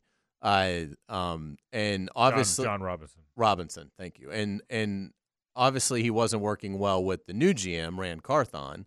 So does is there is there a problem with Vrabel, you know, working with others that might be a concern here? Again, I think a strong owner says, I don't care. He's a great football coach, and Mike Vrabel is going to make the final call, and we'll hire a general manager that can aid him. Uh, but it seemed like these owners were resistant to to that kind of coach coming in and, and, and having that kind of power. And maybe that's the same case with Wink Martindale, since it does seem like there's been a little bit of drama surrounding him. And Good point. maybe now that we've gotten a lot of younger coaches hired, maybe they want to select guys that they know for sure going to take everything they say as a yes man almost and not hire someone that would go against them. Yeah, good point. On Wink, I think that's definitely in play. I, I, I heard enough people in the industry say, listen, he's a really good coach, but he's a handful now. I, I heard enough people say, I remember when I read it, also I talked to people in the industry, enough people tend to believe that there's probably some truth to that. Vrabel, I, n- I never heard anything but good stuff about him, but just seeing him, you got to believe he's kind of headstrong. I mean, just, just seeing it, wouldn't you think? I mean, number one, football coaches tend to be in general, and, and leaders of men can be. But yeah, I, I he never played th- for Belichick. What's that? He played for Yeah, Belichick. right, but, but I mean, to your to your point. I mean, he's made some comments about what he would do to win a Super Bowl that were eyebrow raising, yeah. I would say. yeah, but correct, correct, and, and but but I never thought about it till you said it, Hayes. But maybe you know what? Obviously, Jon Robinson did get fired with Mike Vrabel there, and there was clearly a, a disconnect between Vrabel and Ran.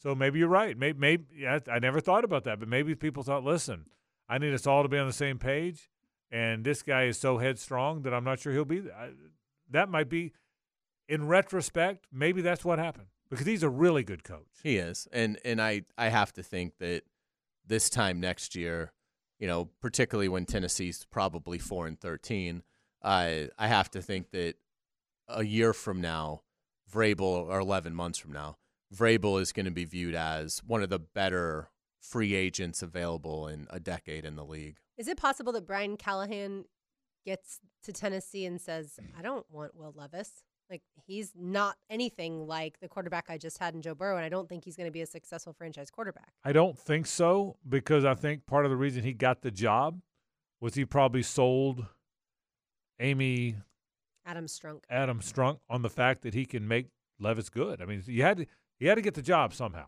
You- You, everybody gets interviewed, and I'm going to guess that if there was ever, I'm going to guess he walked in that interview and said, "Listen, I love the guy. I saw what he uh, he he's he. There's a lot of bur- here's what he said. He said, "There's a lot. I'm telling you, he, there's a lot of burrow in him." And you saw what we did with Joe, and I'm ready to come here and do that with Will. Wouldn't you think that's I would. so? I would think It'll that's how take he a got the year, job. I would think. Now, if Levis fails, Who knows if he's right or not? But I would think that's how you got the job. with with the investment they have in Levis, if if Levis struggles this fall, they can move on from Levis, and Callahan will be able to go get you know his guy. And I think Tennessee could be in the running for that number one pick next year because I don't think they're all all that good, which is why the finale was such a bitter disappointment. and uh, they're not going to have Derrick Henry. It doesn't look like, and you know we'll see if you know Jeffrey Simmons what happens there. But if if Levis struggles, I mean they don't have much on offense. So if they don't have Derrick Henry and Will Levis isn't the answer, that is going to be ugly in Nashville next year. And so again, maybe you know, wouldn't it be ironic? And this is getting way ahead of ourselves.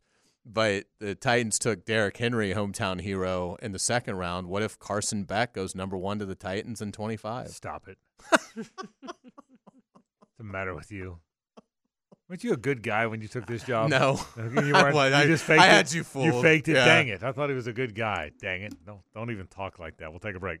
I want to come back. Let's relive a big win for the Gators last night in Rupp Arena and what that means moving forward. And what will the Gators be now moving forward? Uh, have they made their way into the NCAA basketball tournament? Will they collapse after the big win? Uh, that was the news of the day today. We'll talk about it after this. The Frangie Show, live from the Hastings Injury Law Firm Studios on 1010XL. Hit back with Hastings. It's an old rock Thursday. Music the way it should be, or at least used to be, on The Frangie Show.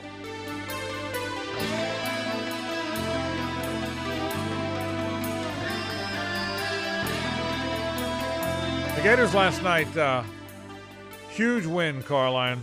Big win. Huge. Todd Golden's biggest win, probably the biggest basketball win in terms of significance since the uh, Elite Eight run. That's what I would and think. the Chiozza shot, right?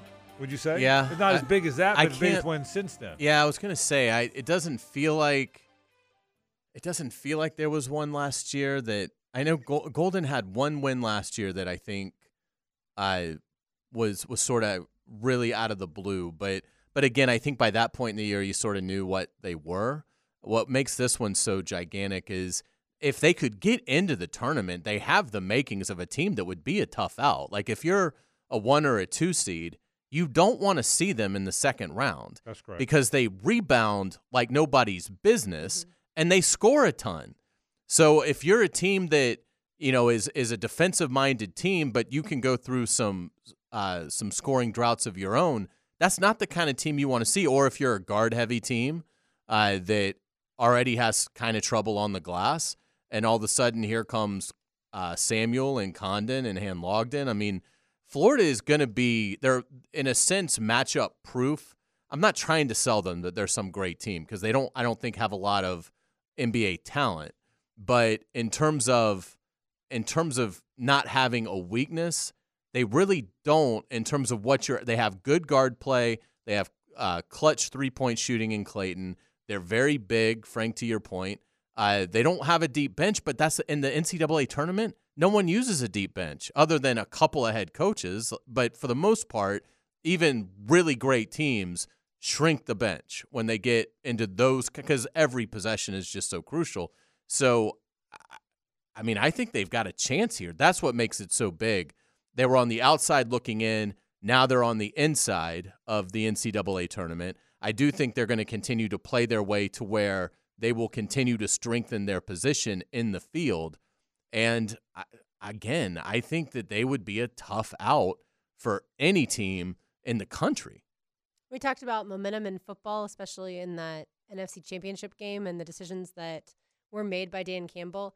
Confidence is is so important in basketball. And this team, once they realize that they can actually shoot, they know they knew they could rebound. Now they realize, all right, when I put the ball up, it actually might go through the net. And so they're starting to shoot better and shoot more. This is a team now that has found confidence, and if they, I think, can win at A and M, then they are making the postseason. You know, we said this yesterday, to your point about confidence, we said this yesterday in the program that, and you you picked them to win the game. Uh, I didn't think they were going to win the game, but we said this yesterday. There was a modicum of confidence developing that maybe they could. You could sense that, couldn't you? You could see some of the national broadcasters, uh, the fact that they had Bilas at the game. You know, I mean, uh, Ravage and Bilas, that's the A team now, and the fact that those guys were doing the game last night, and it wasn't a, it wasn't one of those late games. We It didn't was- have to wait didn't for have the to You even wait. had start. Marty doing Yeah, the Marty Yes. courtside. Yeah, so, Yeah. so so they so they thought Florida's going to be in this thing. So Does that only happen when it's at Kentucky? I guess. but but I but I but you're but I'll say this, and Hayes, you've made this point all along, and you were right. And and even in coaches that inspire f- tempo, offense, shooting, those ten teams tend to shoot well, don't they? T- coaches that inspire that that's I mean Matthew Driscoll we talk about all the time.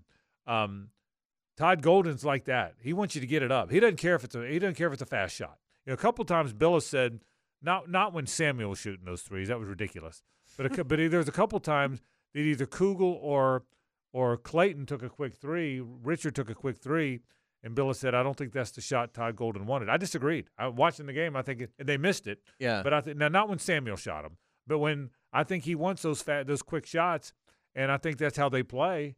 And and and you and and, and you're right by the way. And, and this this isn't just Florida. This could be Ole Miss. This could be um, uh, Alabama, Auburn. One thing about playing in that damn league, what that league's become, you don't want to be the Big 12, Big East, whoever, Pac 12, whatever's left of the Pac 12 team that plays one of these guys because they they really have beat each other up. Oh, I, I think Florida gets in there as an eight or nine or whatever they are, they'll be a pain in the butt for somebody. Yeah, I, I think so as well. And again, it, it goes back to uh, offensively, they're just outstanding. And Bilas made a comment, it was really good because, again, I don't know the ins and outs of basketball strategy, uh, you know, cer- certainly to uh, the level of Jay Bilas. And, and he said something last night that I thought was really interesting that Golden schemed Kentucky's big man to come out Right. of the paint right, more, which right. opened up so much more. And and again, that's the kind of stuff that impresses you about Todd Golden, that in-game adjustment. And again, you look at it, they're eighth in the country in scoring offense. This is a, a team that scored a pitiful amount of points under Mike White. They're averaging 85.8 points a game. That's got to be close. If that holds, I've got to think that's got to challenge school records for a season. Uh, and again, they're eighth in the country. And in terms of Power Five teams, the only teams that are better Alabama's one at 89.4, Arizona's two at 89.2, Kentucky is three at 88.6. Then you have Samford, Wright State, Indiana State, so they don't count uh, in terms of Power Five. At seven, you have Purdue, who's arguably the, I mean, at team in the country. 85.8. So look at the teams that they're in there with. Alabama, who's absolutely going to be a top three seed in the field. Maybe we'll see. Arizona, unbelievable program. Kentucky, unbelievable program. And Purdue, who I would think is is got a chance to ha- maybe win the whole thing. That's who that those are the four Power 5 teams ahead of Florida when it comes to scoring. Kind of a big stat in basketball. So it's it's remarkable the job Todd Golden has done. And again, I think a lot of these I think I think they still have some upside because they're still learning how to play with you know with each other and and the rotations and how and and defining roles and uh, they've they've got 10 games left. They will be better when they get to the 10th game than they are today and they're pretty good right now. Yeah, they're very good right now. I think Todd Golden also off the court has handled stuff, say with Riley Kugel, really well too. And and I really liked how when Cal said Calipari said last night, like we, you know, basically beat them in every statistical category, and Todd Golden came back with actually, and he spouted Right. out all the stats, and he was right that Florida actually did better in, in every statistical category. I kind of like that saltiness. I too. So I too. I really like him, as, you know, personally as the head coach, and, and what he's doing is amazing. Uh, Denver Parlor Frank tweeted this out. He heavily researched this stat. Tyrese Samuel is the first player nationally with 22 points, 13 rebounds, and four blocks in a top 10 road win since Tim Duncan at Duke on January 1st, that? 1997. Pretty good company, I would say. Yeah. So now they're 15 and 6, 5 and 3. Hayes, you said yesterday between at Kentucky, at A&M, home against Auburn, win one of them. Well, they got the first one. Right. So now if you And I think they got the hardest one of yeah, the three. No, there's no Yeah. question Yeah. it was the hardest one of the three. And so, um, so now if you split the next two, then you're home against LSU, Who's not any good. who's not not not good. So now all of a sudden you, you split the next two, you will have won one six out of seven, and and again, look at Georgia. I think Georgia's better than y'all think they are, but you can win. You already beat them once. I might not beat them. It was an overtime game. At Alabama is going to be hard. Home against then back to back home games against Vanderbilt and Missouri. All of a sudden you got a little run going. You know. Oh, All- yeah. All all of a sudden, if you get one of these next two and then beat LSU, regardless of what happens at Alabama, for That's that a that becomes a house money game. that's exactly right, and, and I'll even go at Georgia. I mean, uh, if if you if you get to where those again, uh, if you be, if, my point is, I think you probably win at Georgia. But Yeah. if you don't, it's Georgia's 82 in the NET, so they're. But- I, I, now I think the eye test Yeah. they're better than that, they are. but but they are Yeah. 82nd in the. They're not. They're not considered one of the better teams Right. in the country. But my point is, if you do lose that game, it's not disastrous. That's my point. It's, Right. It's not disastrous, and, and Alabama certainly isn't. And then you because you got to because I w- I'm pretty confident they're going to come home and beat Vanderbilt, Missouri. I think Yes. I think they've gotten good enough now.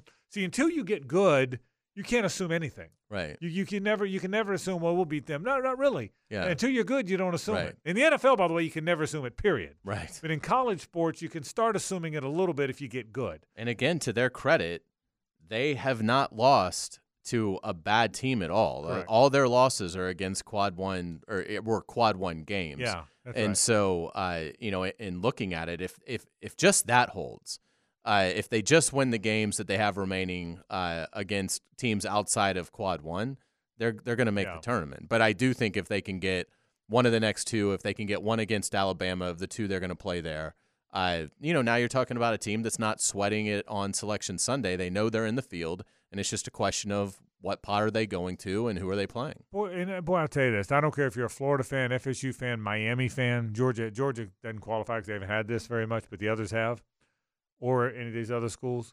Man, that tournament's more fun when you're in it. Oh. Man, that selection Sunday's There's more nothing fun. better than Uh, seeing your school Oh, you- pop and- up, and you wait all day. line. You wait. You get you turn it on at six thirty, and and and uh, whoever is it? Whoever whoever's the guy? Who's the guy? Who is it? Uh, It's Gumbel, it was- isn't it? Is it still Greg Gumbel? I thought. it was Greg Gumbel and forever. like Seth Davis, maybe. Yeah, and- uh, but, uh, was Sounds it, right. Greg, Greg, whoever's you can't wait. Uh, Oh, that's Oh, not yeah. us. Oh, no, we'll be, Right. what was that region? Ah, that was that region. yeah. You know, You're like, oh, haven't we're had- not in the South. Okay, Yeah, well, uh, maybe we're going to be in the Midwest. because you know you're Yeah. in. You pretty Right. much know you're in. Yeah. So I, uh, man, it's been a long time. That, that- I'm telling you, there's not been that kind of excitement in that on in that campus. And again, with all due respect to baseball, who probably had the best team last year and just did just didn't win it because it came down to it. And to golf, who did win it, and gymnastics, who what was second, right? Finished Mm-hmm. second. So, but I mean, I'm saying there were, there were all those really good teams. With all due respect to all those really good teams, it ain't like football and it ain't like basketball. No. Even baseball, as much as I love baseball, it ain't like football and it ain't like basketball. It's just it's just freaking not. And so um yeah, I, I that was a fist. I, I was kind of like you, Hayes. When the game ended, I was wired, man. I was wired last night. We just haven't Me had too. that. you Yeah. I mean, it was. It took a while for that adrenaline to wear and- off. Because re- I, I will say, I was convinced they were losing. Me too. Like when Kentucky got up, whatever it was, four in the final thirty seconds. Yeah. I, I didn't have a lot of faith that Florida was going to get it to OT. I So was when they did, get it to Clayton. Yeah, before it absolutely. went to OT Wait, um, in my living room. are you a are you a foul up three guy? am, uh, yeah, I am too. I, I'm very surprised. The minute Dillingham missed the second free throw, I when they started running down court and when Pullen had the ball, I thought they would hack Pullen. I mm-hmm. thought they would immediately hack Pullen, and they didn't foul. And I thought, okay. When they didn't foul, I Yeah. said, he's going to get it off. Right. Playing with fire. Well, Yeah. this this goes back to John Calipari is an excellent recruiter. He is a mediocre coach. Make that point. You can make that point. Yeah, I hear you. And so, but he should have fouled. Yeah. I mean, I mean, up up three, less than ten seconds, you should foul. I'm a Mm-hmm. big believer. I'm a big believer. Now you can't let the guy let one launch one while you're fouling him. But I, uh, but in the backcourt, he's not launching one. I would fouled. I would have fouled immediately. Yeah. when was the last time Kentucky was that bad at free throws? Like they, that's what a team they? that What were they by the way? always makes. They were Right. 11 of 17, so around 64 missed six. percent. Yeah. The uh, Yeah, you're right. Uh, the and by the way, I wonder if usually automatic. Kentucky's ever blocked 14 shots in a game And and lost. lost. the game. Well, they well they got 19 seven footers. I mean, I mean they, they must have seven footers stashed Yeah. on the football Well, I team, will the say, track team, the baseball if, team. if the kid from Europe or well, if he ever figures it out, yeah. Yeah. uh, big he'll, Z. yeah, I mean, Yeah. good luck stopping that. Um, yeah, I agree. they with were you. showing the highlights, and I'm like, oh my gosh, He, watch uh, this. g- This will be the game where he has like he goes for 30, 37 right. and 19. Um, the uh, but they were they were 11 to 17, and Florida was 17 to 20 in the first game. And by the way, if, I thought about this too. Florida should have lost last night.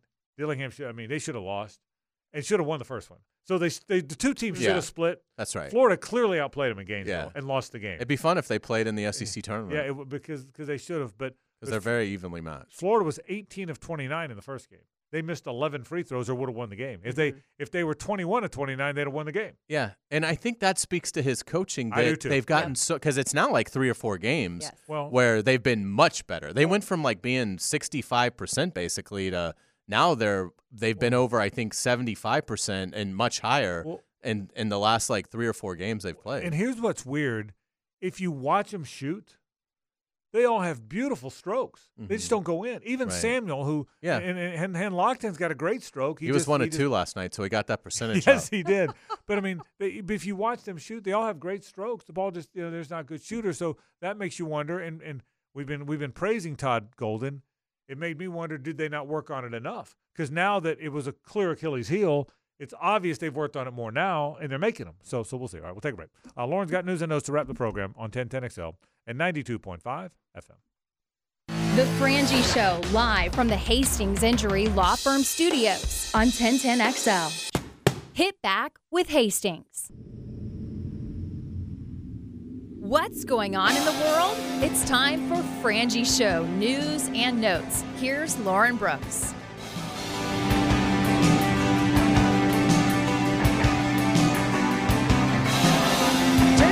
Band today on Old Rock Thursday, thanks to Chad, who tweeted Frank the set list of songs from the album Frontiers, which came out today back in 1983. If you'd like to be a part of Old Rock Thursday, you can do the same thing. Tweet Frank eight songs or an album, and uh, we'll go from there. Make sure it's, make sure it's a band I like. Okay. And make sure that's a good caveat. Make sure it's a band Frank likes. Yeah, listened yeah, to the show yeah. for a few Well, years, like- I think you have like, several to choose from. Like from. Hayes said earlier, the Smashing Tomatoes or whatever would, would would probably not make the list. Okay. All right, so this report came from Walter Football. And Hayes, I don't know how much validity there is to it, but I'm sure you saw it today. This is, like I said, from Walter Football. The Jaguars were disappointed and frustrated with the play of Calvin Ridley last year. Ridley was underweight and did not supply the yards after the catch and had a plethora of missed assignments. Those sources said the Jaguars want a big outside ref receiver for Trevor Lawrence and that the position is a round priority on day one or day two. I I think it's all true. I mean, obviously there were frustrations with Calvin Ridley. I mean, that's not uh, a surprise, uh, and and so how, how could you not be frustrated with a player that's running a route in Week 14 where he's not looking for the ball? I mean, that's just you know, and I think he had probably more drops than what they anticipated. Now that doesn't mean that they don't like him. It doesn't mean that they don't want him back. I, I think they do want him back. But how could you not be frustrated at times with his performance? Uh, it was far from flawless. It was far from consistent. Uh, is receiver a, a big need on day one or day two? I mean, so much of that depends on what happens between now and, and the draft and free agency. But certainly, if they feel good about their trenches coming out of free agency, and let's say uh, you know they feel like the receiver at 17 is more special than the corner, uh, yeah, receiver could be in play. If one of the LSU, I don't think it'll be Nabers, but if, if Thomas falls, Keon Coleman, if he's there at 17, Mm-hmm. those are the that's the kind they need a if they invest at receiver, Keon Coleman is the kind of player they need. The kind of player where Trevor can just put it in his radius and he's going to go get it. And that's what they don't have, by the way. Correct. They don't have a high point guy. Uh, As good as the receiving corps is, they don't have that guy. So Rome, the last name is Odunze. That's the Right. Washington wide receiver. He had 1,640 yards last season, 13 touchdowns. I see his weight is 216 pounds. I'm trying to find his. He'll height. be he'll be long gone. He's a he's a at worst a Six top three. 10 pick. He'll probably go Okay. Somewhere between 6 and 7. Okay, the reason I brought him up, and I'm glad you said that, is I was looking at a mock draft and now I forget. Oh, it was Chris Trapasso, uh, who we talked about yesterday.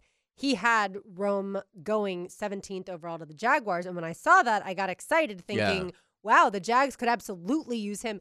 Even if Calvin Ridley's on this team, you need a good young wide receiver moving forward, especially with that kind of skill and that kind of size. If that happens, uh, the entire city of Jacksonville will do cartwheels to the podium to turn that card in. Yeah, that's what I figured. But uh, it, a girl can dream for at least a little while. I, I will say, Frank, it's been nice. I don't wake up every single day and look through mock drafts. Yeah. I, I again, listen. I, I'll. I may be on an island here.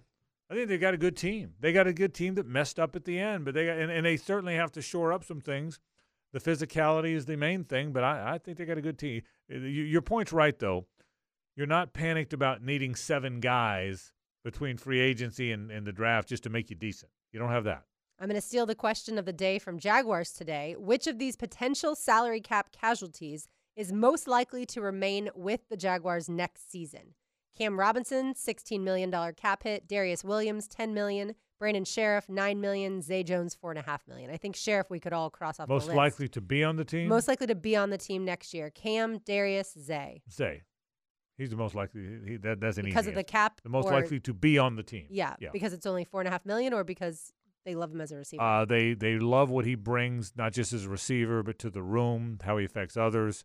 Um, they really, really, really like him, and he doesn't cost very much. I'll say Darius just because I feel like if you don't have Darius Mhm. Williams, you have a chasm opposite Tyson Campbell.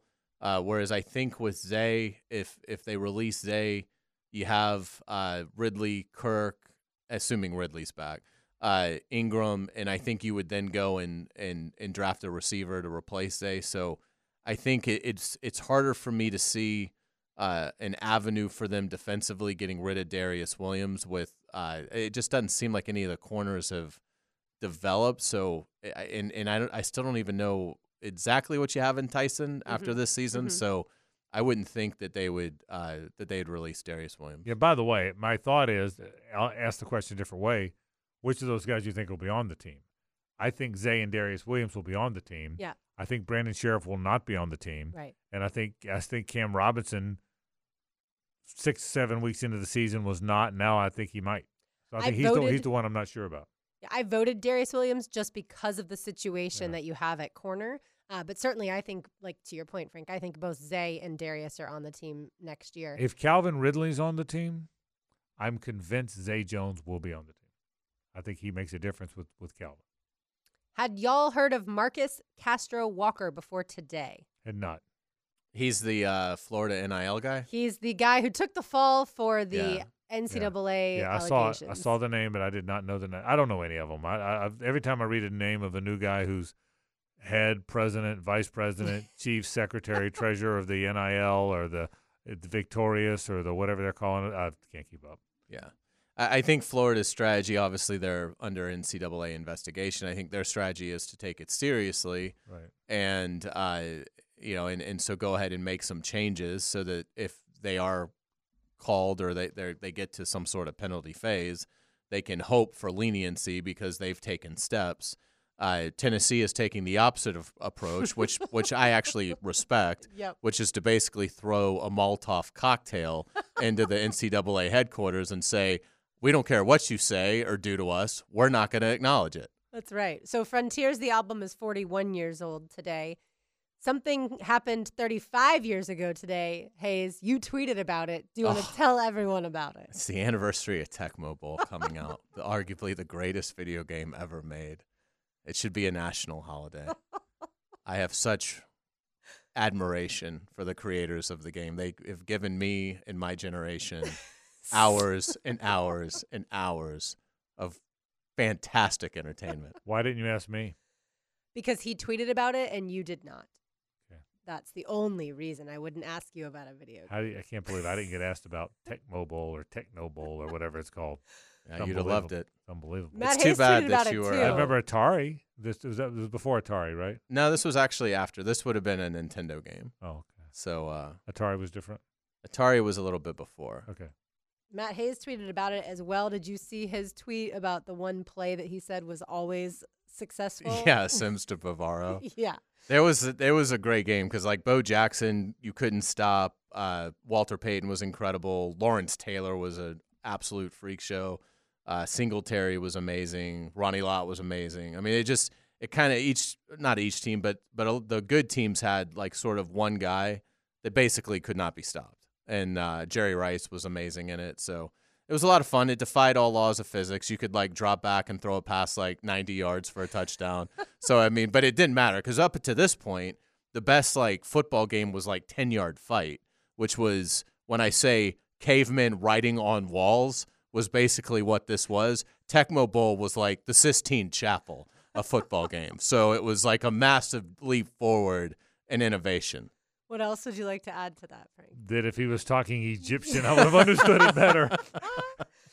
Uh, since today is the end of dry January, I can now tell this uh, good news, I suppose, for people in Georgia and in Alabama. Alcohol sales for the general public are coming this season to both Georgia and Auburn. They were the final two holdouts not selling alcohol to the general public at their stadiums for football, but they will start this upcoming season. How about that? I, I I can't imagine that anybody didn't really sell alcohol in their games. It just doesn't seem to make much sense that nobody nobody did. But uh, that, but you know, I mean, it's not like They sold it to premium seating. right. The funny part was when the tweets came out last night, it was Georgia will now sell alcohol to all fans. And then a lot of people were like, so like five year olds can get drinks? Is that what we're saying? But obviously, the point was you don't have to be sitting in premium seating uh, in order to get the I, alcohol. I got a question. yeah, go for it.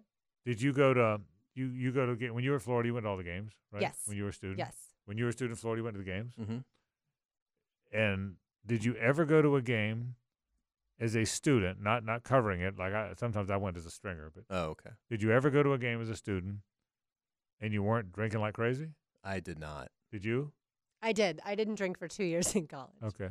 But yes. So yes, I did. But oh, okay. the other two years that I was drinking. I mean, I mean, I can't imagine being. A, this is a terrible thing to say, but I'm just being honest. Yeah. I never went to a college football game as a student. Didn't drink heavily. Yeah, I mean, we used to literally like take Ziploc bags and pour like whiskey in it because you, if you got patted down, it wouldn't, you know, it wouldn't wasn't like a flask where it was like obvious you were bringing something in, and so you would just then order some cokes throughout and yeah, make your cocktail and have a great old time. Watch Spurrier's Fun and Gun.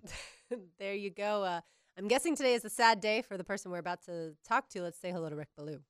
Now, the two minute drill brought to you by Tire Outlet. Tire Outlet is now hiring. Visit tireoutlet.com slash careers. Equal opportunity employer. 40 NCAA tournaments, 17 trips to the College World Series, and that doesn't even tell the story what a good dude he was. Yeah, he was a he was a, a better man than he was a, a manager, and he was a pretty good manager. He, he just he'll always be remembered for not being able to win that big one. He had some unbelievable teams. Yeah, how well did you know Mike Martin? I knew him very well, and eh, you know I found you myself did the games a lot. Yeah, I did the, uh, the the road games with the late Lee Bowen. The home broadcast team was uh, the Professor Lee Bowen and and, uh, and Jim Crosby, and um, I I did big road games. Uh, Clemson, which used to be a, an unusual Saturday, Sunday, Monday series, not a Friday, Saturday, Sunday. Obviously, Miami and Florida uh, in games like that. But uh, you know, I did it the years with uh, with Meat, Mike Martin Jr. and and Doug Mientkiewicz, who I I was gonna. I asked Doug to come on tonight. He said no way. He said it's too early. He was just way too broken up uh, about it, and uh, Well, and- that's telling. Yeah, That, that, that- because Mientkiewicz, you know, Mientkiewicz played high school baseball and and uh, Mi- football on the same team as Alex Rodriguez Right, played Miami. That's and, and and was really good. But it was Martin that, you know, he was kind of a slow, didn't have a tremendous Right. amount of power, great glove, but really gave him an opportunity. And um, yeah, he was a. i- i- It's almost like he had a lot of similarities to Bobby Bowden, but he didn't have the colorful, the colorful personality of Bobby. But I think, I think Bowden overshadowed that with Mike Martin. If you're just talking about a decent human being, there's not a big difference between Bobby Bowden and Mike Martin. I agree with you, and I and I thought Bobby was so charismatic and funny. You couldn't compare it to anybody to him. No, I, you I mean can't. you can't. So if you take him off the ballot, Oh, yeah, I thought Mike Martin was funny, and I thought he was in his homespun way. Mhm. I, I, I, I didn't know him like you knew him, but I interviewed him ten times. Oh, yeah. and one of the most genuine, down to earth, good Yeah. people. I, I really liked Eleven. I, I thought he was there. was- There was a there was a homespun realness to him that was like Bowden's in that regard. Very similar.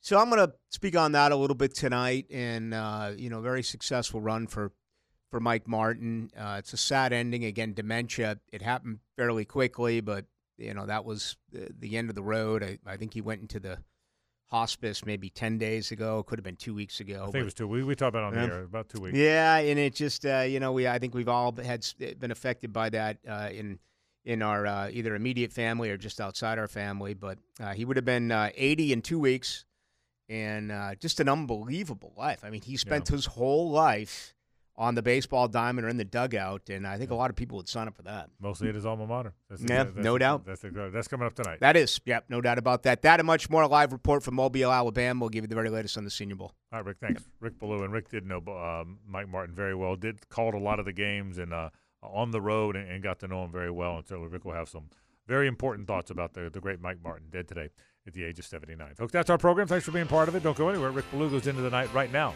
We'll see you tomorrow, same bat time, same bat channel. For Hayes, Lauren, and RJ, I'm Frank Frangie. So long.